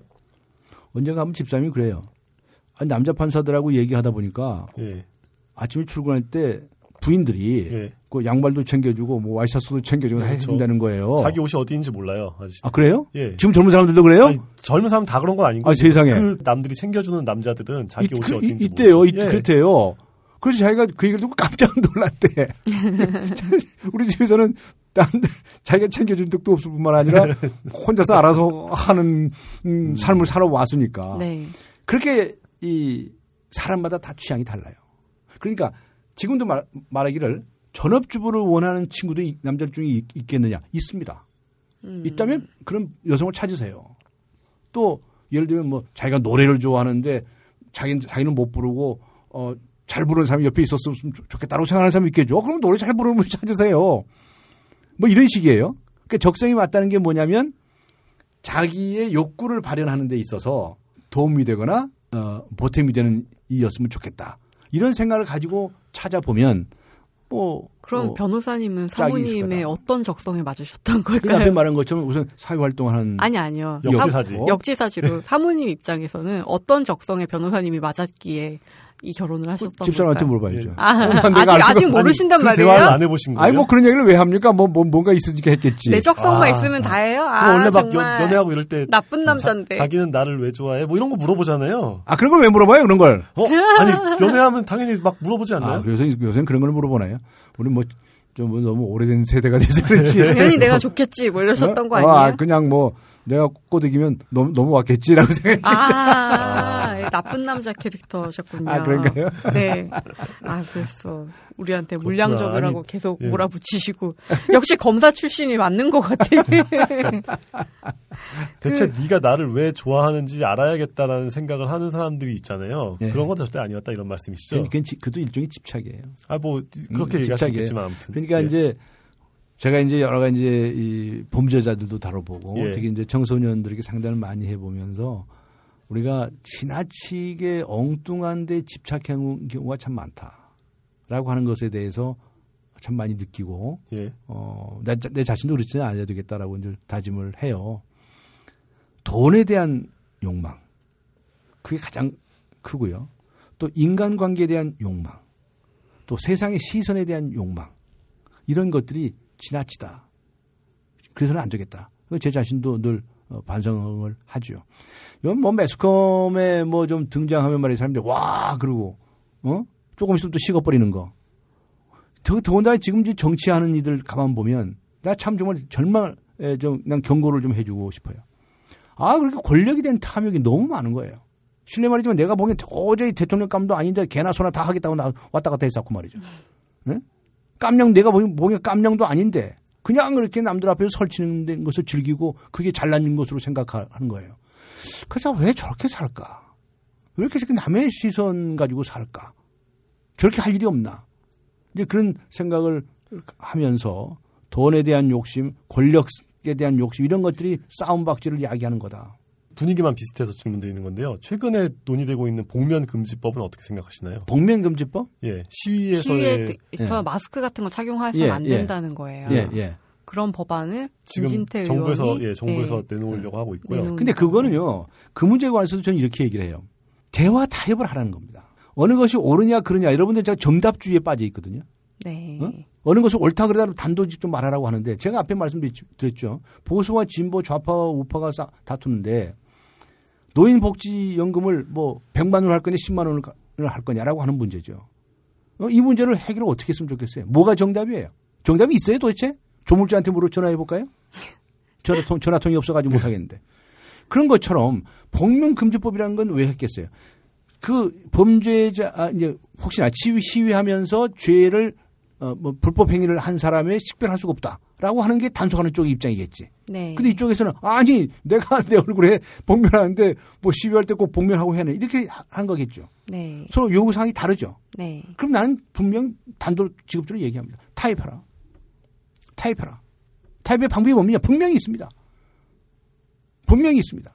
예를 들어서 무슨 뭐 예, 그냥 그냥 평화적인 시위할 때는 복면 안 해도 되는데 예를 들어서 뭐 과격한 무슨 뭐될 때는 정말 이렇게 돌변할 수가 있- 있잖아요. 그렇잖아요. 그러니까 그, 뭐 제가 지금 뭐 아이디어를 낼 건 아니지만 어, 그럴 경우에는 뭐, 어, 아, 아, 뭐 벗- 벗어야 된다든가 말이죠. 어? 뭐, 뭐 예를 들면 여러 가지 이 타입안들이 있, 있기 때문에 그것을 우리가 정답주의로 하지 말자. 타입하는 정신을 가져보자. 이렇게 그러니까 사, 제안합니다. 예, 사회 운동가면서 동시에 이제 법률가로서 말하자면 사회 운동의 그 법적인 차원으로 이제 막그 여러 가지 대안을 마련을 하셨었잖아요. 뭐 청소년 보호법 같은 경우가 대표적이고 청소년들 술 그리고- 반입하지 마세요. 예 그리고 네. 19살 미만 출입 금지 이런 거 이거 다 제가 붙인 거거든요. 네. 저, 저, 저희 때문에 낸 거거든요. 그래서 제가 대학을 좀 더 빨리 갔는데 어 그래요? 술자리에서 따가 됐습니다. 아, 그랬구나. 네. 저는 어렸을 때부터 먹었기 때문에 별로 그렇게 네. 아무 영향을 받지 않았는데 아, 예. 예 저는 그 법에 확실히 저지당한 아 그랬어요? 네. 예. 어, 법을 잘 지키셨군요. 네, 보호가 됐죠. 술로부터. 뭐 그것도 그렇고 아까 말씀하셨던 이제 뭐 자살용 약물 판매 아니면은 뭐 이렇게 뭐 그런 거에 대해서도 이제 법적인 제재를 가하셨고 하는데 그런 경우도 말하자면 그게 어떤 협상의 산물이었나요? 아니면은 그냥 강한 원칙의 그 관철에 가까웠다고 생각을 하시나요? 그러니까 나- 저 같은 입장에서는 예. 청소년을 보호해야 되겠다. 그래서 나는 19세 미만 판매 금지라고 써 붙여야 되겠다. 라고 얘기해요. 근데 그걸 반대하는 사람도 있을 수 있었겠죠. 예. 근데 서로 얘기를 하다 보니까 그쪽에서 드랍해 버리는 거예요. 예. 명분이 없거든. 음. 19세 미만한테 판매하지 말자는데 무슨 주장을 하겠어요. 그런데 예를 들어서요. 어, 무슨 음란물에 대해서 그렇죠. 어떻게 할 거냐. 예, 뭐 만화 어. 뭐 아니면 영상물 뭐 이런 예. 거에 대해서 이런 것에 대해서 논쟁이 컸죠. 음, 음, 음란물이다라고 한다면 그러면 그걸 또 막자라고 하는데도 또 반대는 별도 없어요. 근데 예를 들어서 이런 게 있어요. 게임. 게임에서 그런 폭력성이 있다라고 할 경우에 예를 들면 지금도 뭐 논란이 되고 있지만 뭐 심야에는 게임을 볼- 못하게 한다든가 예, 셧다운제. 셧다운제라든가 뭐 이런 논의가 많이 있었잖아요. 그것도 결국은 타입의 산물이에요. 뭐 몇 시부터 할 거냐, 몇 시간 할 거냐, 뭐 이런다든가 또 대상을 몇 살로 할 거냐 여러 가지 타입의 방법이 있거든요. 그래서 토론을 하다 보면 한쪽에서 완전히 금방 손들어 버리는 게 있고 그렇지 않으면 서로 절충을 해서 시간들을 조정한다든가 횟수를 조정한다든가 이런 방법이 얼마든지 있어요. 근데 왜 도대체 대한민국 국민을 타입할 줄 모르냐?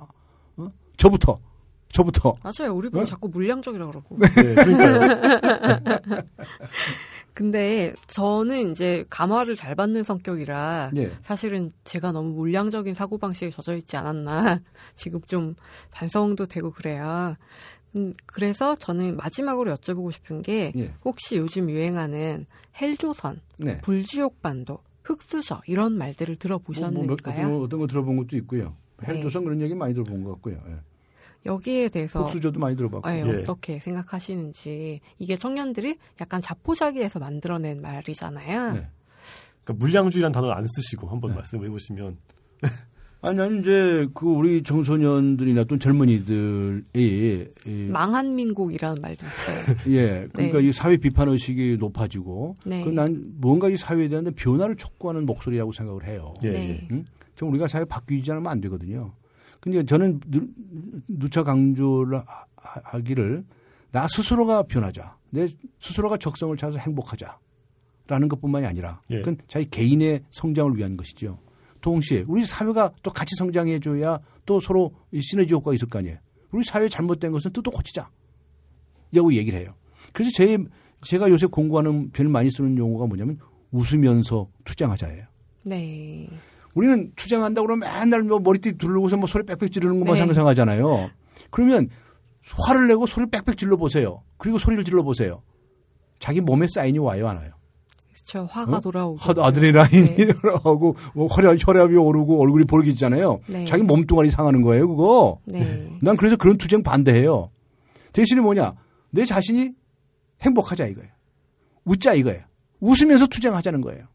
내가 웃으면은 내 몸에서는 뭐 세레토닌, 뭐 도파민, 뭐 여러 가지 좋은 호르몬이 생기겠죠? 혈액순환도 잘 되겠죠? 그러면서 사회를 뜯어 고치자는 거예요.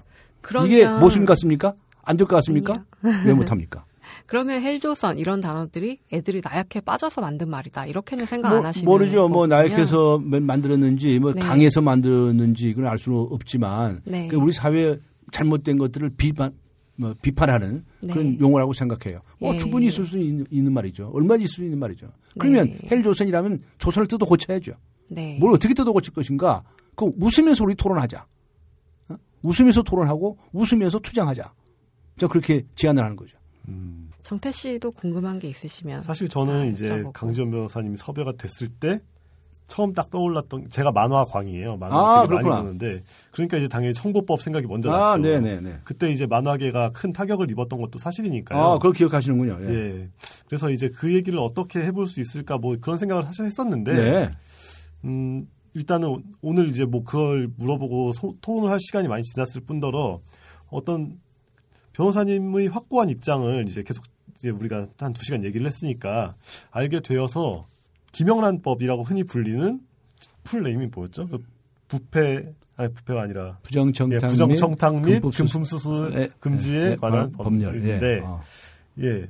그거에 대한 가장 큰 비판이 왜 자꾸 도덕을 법부로 만들려고 하느냐였잖아요. 김영란법과 청보법을 일대일로 놓고 얘기를 할 수 없겠고 특히 청보법 중에서도 제가 문제 저는 19금 그러니까 이제 술집에 출입 못하게 하고 뭐 이런 건 당연히 온당한 저- 처사라고 생각을 하는데 창작물과 창작물에서의 표현의 자유와 그걸 단지 음란물로만 바라보고 규제를 해야 되느냐 이런 문제에 있어서는 많이 입장이 다른 편인 거죠. 그런데 이제 거기에 대해서 토론을 하고 논쟁을 벌이는 게 오늘 인터뷰 취지엔 적합하지 않을 것 같다는 생각이 들었지만 어쨌건 이제 한번 만나 뵀으니까 네. 그 당시에 특히 저 같은 이제 그 한창 성장기의 청년과 예. 만화를 그리는 걸 좋아하고 만화를 그리는 거에 재능이 있었던 수많은 사람들이 또 거기에 타격을 입었었다라는 네. 말씀을 한번 드리고는 싶었어요. 아, 그 제가 좀, 저 오해를 좀 풀어드릴 게 한 가지 있는데, 예. 청, 청소년 보호법이 시행된 것이 1990, 어, 1997년입니다. 예, 그런데 이 청소년 보호법에 의하면 예, 만화를 그렇게 단속할 수가 없어요. 음, 만화를 이렇게 심의를 하고 예, 청소년 유해 매체물로 결정하는 권한이 주어져 있었어요. 예, 그런데 그때 그 만화 사태가 생긴 이유는 이 청소년 보호위원회에 있었던 것이 아니고 검찰에 있었습니다. 네. 검찰에서 그 당시에 그 이현세 씨의 그 예, 천국의 신화. 청구의 신화를 그래서 단속하고 했었거든요. 예, 그거는 청소년 보호법이 단속한 게 아니에요. 음, 검찰에서 과거의 미성년자 보호법하고 음란물 뭐 이런 것으로 관, 적용을 해가지고 처벌했었어요. 음. 나중에 무죄 났죠. 그래가지고 이 막 만화를 단속한다고 소문이 쫙 나 있었거든요. 예, 예. 그래서 사실은 그 당시에 제가 엄청나게 오해를 받았었어요. 음, 네. 그 저희 청소년 보호법은 이 행정법 규이기 때문에 사전에 심의를 하고 유해물은 유해물이라고 표시를 하고 뭐 이런 식의 것이거든요. 근데 검찰에서 단속했던 그 법은 완전히 막 붙잡아서 처벌하는 법이었어요. 근데 그게 그게 그게 그게가 아니냐라고 해가지고 제가 언제 굉장히 오해를 받았었는데 심지어 노영재 씨는 아직까지 오해를 해서 이 어, 질문을 그래서 하고. 만화 산업을 죽이는 삶이다라고 이제까지 네. 얘기가 됐었었거든요. 네. 그래서 그 오해는 좀 풀어드리고 어, 싶고 그 다음에 예, 예. 그 당시에 제가 이제 그 청소년 보호법에 근거해서 네. 만화 그저 시장에 실태를 조사했었어요. 하, 그랬더니요. 일본에서 그냥 그 음란물 발가벗고 온갖 짓을 하는 거 그런 만화들 가- 가져와가지고 그냥 뭐 싸우려고 가져와가지고 복사해가지고 막 팔고 말이죠. 그 소위 암시장이라는 게 전국에 3대 조직, 큰 조직이 있었어요. 그런 거 다 적반에 냈잖아요. 그러니까 이거는 완전 음란물이기 때문에. 음란물이기 때문에. 그런데 만화, 만화가 분들한테 물어보셨어요. 여러분은 음란물을 그렇게 그리고 싶습니까? 그건 아니라고 얘기해요. 그리고 그 당시에 그 저 불법 만화, 불법 만화죠. 이게 저, 이 일본 거 불법 예, 복제, 예, 불법 불법 복제. 복제물 만화가 엄청 많았거든요. 그래서 그런 것은 아마 이제는 우리나라가 수준도 높아져서 다 소탕이 된 것 같고 없어진 것 같고 예. 그리고 이제 뭐 인터넷 만화라든가 이쪽으로 많이 옮겨져 갔죠. 그래서 저는 어, 저도 만화 좋아하는 사람으로서 네.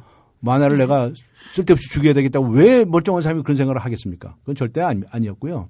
그 당시에 사실은 검찰에서 어, 제가 있었던 청소년 보호위원회가 아니고 검찰 쪽에서 그거 손댈 때도 난 반대했었어요. 근데 네. 내가 내 말이 통할 때가 아니죠.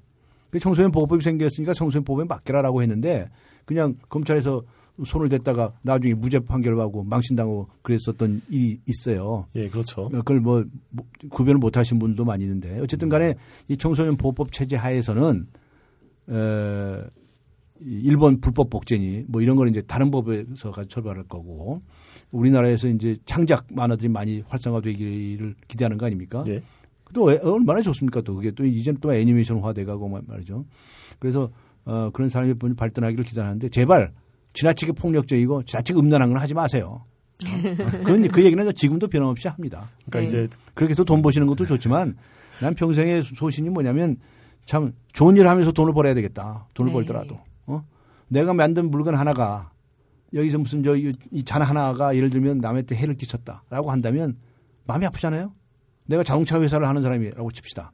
자, 내가 만든 자동차가 좋은 일도 많이 얼마나 합니까? 그렇죠? 한데 간혹 사고를 쳐가지고 사람을 다치겠다라고 하면 좀 미안하잖아요. 많이 그 미안하겠죠. 내가 네. 또 만든 음식물 하나가 좀 불량품이 돼가지고 다른 사람이 입에 들어갔는데 그게 좀 나빠졌다. 그 사람이 나빠졌다라고 하면 미안하잖아요. 네, 미안한 정도가 그렇죠. 아니라 죄책감을 가져야 되는 거 아니에요. 그래서 저는 예술가 분들에게도 어, 남들에게 해가 될 만한 그런 것들은 좀 피하는 것이 잠자리가 좀 편하지 않겠습니까? 그러니까 이제 라고 이제 공고를 하고 뭐 싶은 거죠. 심의제 뭐 이런 거에 대해서도 이제 문제 의식이 있는 쪽에 속하는데 뭐 시민 같은 것도 하지 마라 이런 쪽도 있겠지만 예, 그렇죠. 그건 이제 무한정한 자유를 요구하는 거죠. 근데 그- 그것도 역시 저는 타협이 필요하다고 예. 생각합니다. 아뭐아 그때 그 청소년들이 바라볼 때는 이랬다 느낌이 뭐 이런 얘기는 한 번쯤 드리는 게 좋을 것 같다는 생각이 그것이 들었죠. 오해였다는 것을 오늘 그러니까 알게 이제 돼. 사실 심의제의? 도입 자체도 네. 상당히 이게 그 심란한 상황이었는데 그것과는 별개로 어쨌건 천국의 신화에 대한 뭐 심의 탄압은 시- 검찰의 것이었고 예, 심의제가 없는 나라는 없고요. 예. 어, 다 이- 있는 겁니다, 그거는. 예. 그래서 뭐, 또 그래서 이제 제가 그런 것을 주장하고 네. 이런 이제 음란물이라든가 이걸 좀 주장하자 그럼 어, 단속해야 된다 이렇게 주장하면 저 사람은 좀 보수적인 사람인가 보다 이렇게 인, 저, 인식이 돼요. 예. 근데 청소년의 인권을 보호하고 아동 학대에 대해서 뭐냐 소리를 빽빽 지르고 대항하고 하는 걸 뭐 저라면 진, 진보적인 사람이다 이렇게 보여요.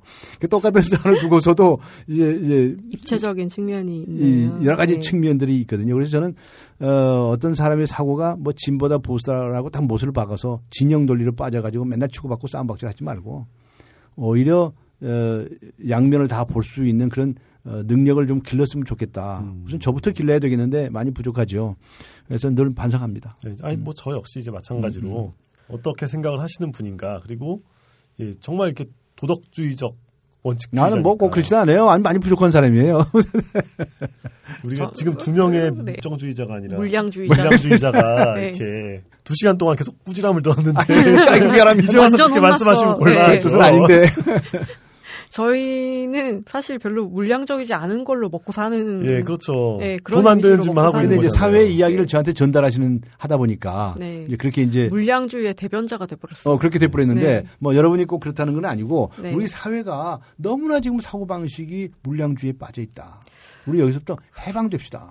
그런 게 저는 제가 하고 싶은 일과 제가 잘할 수 있는 일을 하고 싶 있어요. 음. 네네. 근데 그게 너무나 돈이 안 돼요. 돈이 안 되죠. 예. 근데 그런 면에서 응. 좀 그래 좀 굶으면 어때? 응. 그렇게 좀 생각을 더욱 더 강하게 먹어야겠다는 생각이 오늘 들었습니다. 그래서 하고 싶은 일 잘하시면 열심히 해보세요. 그러면 언젠가 또, 어, 해뜰 날이 오- 올 거라고 생각합니다. 그러면 물량주의의 화신 노정태 씨 더 하실 질문이 있는가요? 오해를 받으셨는데. 그러니까요.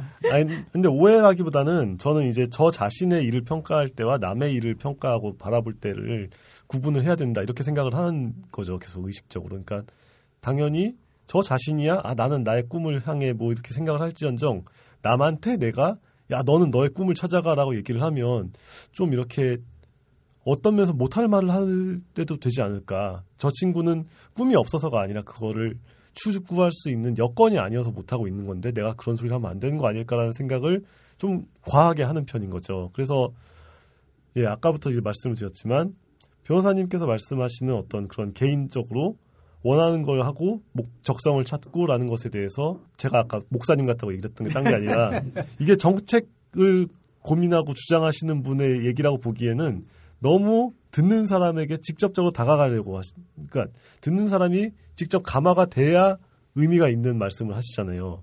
그러니까 온 국민 정책 찾기 예산을 뭐 1조를 마련해가지고 정책 찾기 이렇게 굴리면 그게 우리가 행복한 나라의 모습일 거라고 생각하기도 쉽지 않거든요. 그러니까 국가에서 강제로 너의 작- 적성을 찾아주마 뭐 이러면서 이게 힘을 발휘한다면 난 그렇게 좀 찾아줬으면 좋겠어. 네, 국가가. 네. 뭐 그렇게 할 수 있습니다. 네. 그래서 저는 사회가 변화해야 된다고 사회를 또 고쳐야 할 게 많다고 얘기하지 않았습니까? 그건 제 대표적인 예가 앞에 말씀드렸지만 대학 진학률을 30% 정도 떨어뜨리고 70%의 학생들을 대학을 거부하고 그리고 일찍부터 취업한 후에 대학을 나중에 가는 체제로 바꾸자.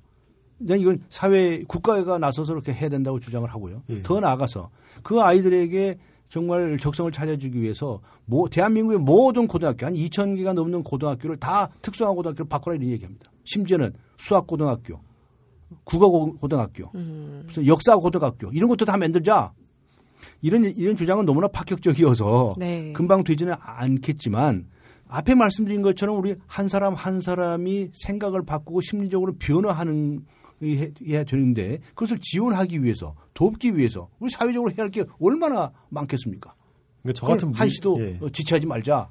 저는 이제 얘기합니다. 한 사람의 물량주의자로서 그렇게 학교를 먼저 바꾸지 말고 네. 사회가 대학을 안 나온 70%를 함부로 괄시하지 않고 존중하고 충분한 경제적 보상까지 얻을 수 있게 그 당연한 해준다면 이야기입니다. 제가 얘기를 예. 길게 못했는데 그러니까 전후가 이제 그렇다 이거죠. 못해서 잘랐는데 이저 그, 그 일을 하기 위해서는 우선 학력 차별 금지법을 만들어야 됩니다. 네. 그래서 고등학교를 졸업하고 4년 후 월급하고 대학교 초임 졸업해서 초임 원급- 월급하고 봉급의 차이를 둬서는 안 됩니다. 그리고 근무 환경의 차이를 둬서는 안 됩니다. 그리고 나중에 대학에 갈 수 있거나 군대에 갈 수 있는 것을 보장을 해줘야 됩니다. 요즘은 재직자 특별 전형 이렇게 해가지고 네. 수능 안 보고도 나중에 특성화고등학교 나온 친구들은 대학을 갈 수가 있는데요. 그거 다 확대해가지고 아- 아이들에게 마음 놓고 나중에 대학을 갈 수 있게 해주죠. 이 친구들은 벌써 돈 좀 벌어놨으니까 돈 들어도 많이 낼 수 있잖아요. 네. 응? 뭐 그런 식으로 이런 사회적 시스템을 바꾸자라는 건 저는 당연히 주장합니다. 근데 선후에 있어서는 선후를 가- 이이 차별이 있을 수 없다. 음, 동시에 다 하자. 사회는 사회대로 바꿔나가고 나는 나부터 우선 행복하기 위해서 적성찾기에 나서자. 이렇게 얘기하는데 뭐가 불만이십니까? 저는 판단과 결정은 이제 개인의 검사님이다. 몫- 네. 네. 판단과 결정은 개인의 몫이니까 그거는 네. 개인들에게 맡기고 우리가 함께 노력하고 생각해야 될 문제는 사회를 바꾸는 일이다라고 생각을 하는 편이거든요. 네.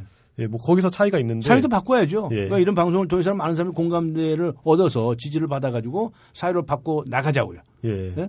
사회를 바꿔 나가자고요. 예, 그러면 한 가지 그러면 이 운동을 어떻게 좀 이렇게 뚫어봐 주실 수 있나요? 그러니까 최근에 여성들에 대해서 이별을 하거나 뭐 이랬을 때 보복성으로 뭐 염산을 끼얹거나 뭐 이런 일이 상당히 많이 벌어진단 말이죠. 꼭, 꼭 여성이 아니어도 한국 사회에서 염산이나 아무튼 그런 강한 화학약품을 이용한 범죄가 되게 많아요. 네. 이런 화학약품의 판매와 처리에 대해서 좀 더 엄격하게 하는 지금 약국에서도 막 살 수 있거든요. 염산 같은 거는 어, 이런 것 좀 어떻게 제재가 돼야 되는 게 아닐까라는 생각이 어, 좋은 듭니다. 생각, 좋은 아이디어죠. 예, 예. 그런 건 우리가 사회적 합의를 거쳐서 그런 제재 장치를 만드는 거, 예. 뭐 맘만 먹으면 어렵지 않습니다. 예. 그런데 이제 그 그것도 그 마음을 먹게 해주실 수 있는 분인 거죠. 네. 왜냐하면은 미스터 도덕이니까. 아니 그렇지 않고 그래, 그래 더 나아가서 이제 저는 어, 거기에 국한되지 마- 하지- 하지 않고 예. 그런 일을 저지르는 특히 이 남성들 예, 남성들의 뭔가 심리적인 이유가 있습니다. 음. 나쁜 이유들이죠. 상처들도 많고 또 여러 가지 이제 공격을 많이 받았고 욱하는 것에다가 많은 게 있을 거예요. 그걸 찾아내야 됩니다. 그리고 그렇게 해서 그, 그것도 역시 자기 혼자서가 아니고 사회에서 자꾸 위로도 받고 이렇게 지원을 받으면 고쳐지거든요. 그래야 자살률 떨어집니다. 그리고 그런 난폭한 사건들 떨어집니다. 예, 예. 우리나라가 지금 이 살인 사건 같은 건 비율이 아주 적은데 그렇게 이상한 그 폭력 사건들 이런 것들은 굉장히 많아요. 예, 또닭 싸움하듯이 싸우는 보- 이 폭력 사건도 많아요. 예, 그렇죠. 이걸 우리가 성품을 고쳐야 됩니다. 성품을 고쳐야 됩니다. 그러니까 저 같은 사람부터 이 성품 성품을 좀 고쳐야 됩니다. 예. 그래서 화를 벌컥벌컥 내던 것도 좀 고쳐야 되고요. 내가 제가 이 성질을 고치는 비법을 가지고 있는데 오늘 시간이 안 돼서 공개를 못 하겠고 예, 알겠습니다. 아, 네. 다음에 책으로 써주십시오. 어, 우리가 네. 사- 사- 생각을 이렇게 바꿔 나가는 노력을 하면 아, 저는 뭐이 좀 이렇게 아주 좀 화기애애한 나라가 될 수 있지 않을까 싶어요. 예, 알겠습니다. 네, 저는 제가 행복해지도록 오늘부터 한번 노력을 해보도록 하겠습니다. 행복하세요, 그렇잖아요. 네. 정태 씨 소감 말씀해 주세요. 예, 뭐 아까 마, 지막으로 이제 질문을 드렸으니까 이제 제가 개인적으로 궁금했던 것까지 해서 어느 정도 아 이게 이런 활동을 하시는 분이 있다는 걸 알고 있었는데 어떠한 생각과 어떠한 바탕에 기반해서 하는 건 잘 모르잖아요. 근데 이제 알게 돼서 좀 예, 여러모로 예, 시야가 넓어지는 경험을 했던 것 같고요. 확실히 우리 사회가 놓치는 부분들이 있는 것 같아요. 그러니까 사실 청보법이 이제 저는 이제 문제가 있었다고 얘기를 했지만 어쨌건 청소년들이 술집에 들어가서 술을 마시는 것도 통제하지 않았던 사회니까 그만큼 우리가 보수적인 차원에서도 보완해야 될 부분이 많은 사회인데 진보적인 측- 측면뿐만이 아니라 그 부분에서 뭐 논란의 여지가 있어 왔지만 의미 있는 활동을 해오신 분이어서 예, 그 점에 대해서 우리가 함께 들어보고 아 사회를 바꿔 나간다는 게 반드시 어떤 그런 급진적인 개혁이나 급진적인 혁명 외의 방법으로도 가능하고 거기에 어떠한 도덕적 세계관의 기반이 있을 수도 있다라는 것을 우리 청취자분들은 대체로 이제 딴지 라디오니까 진보 쪽 청취자잖아요. 그거를 같이 이해할 수 있다면 오늘 이제 우리가 같이 얘기한 게 어느 어떤 결실을 네. 가져오는 게 아닐까 이런 생각이 드네요. 무엇보다 청취자 여러분들도 우리 함께 적성을 찾아보아요. 예. 그렇게 적성을 찾는 여러분들이 되기를 바라면서 오늘 방송 이만 마치겠습니다. 변호사님 감사합니다. 고맙습니다. 네, 감사합니다.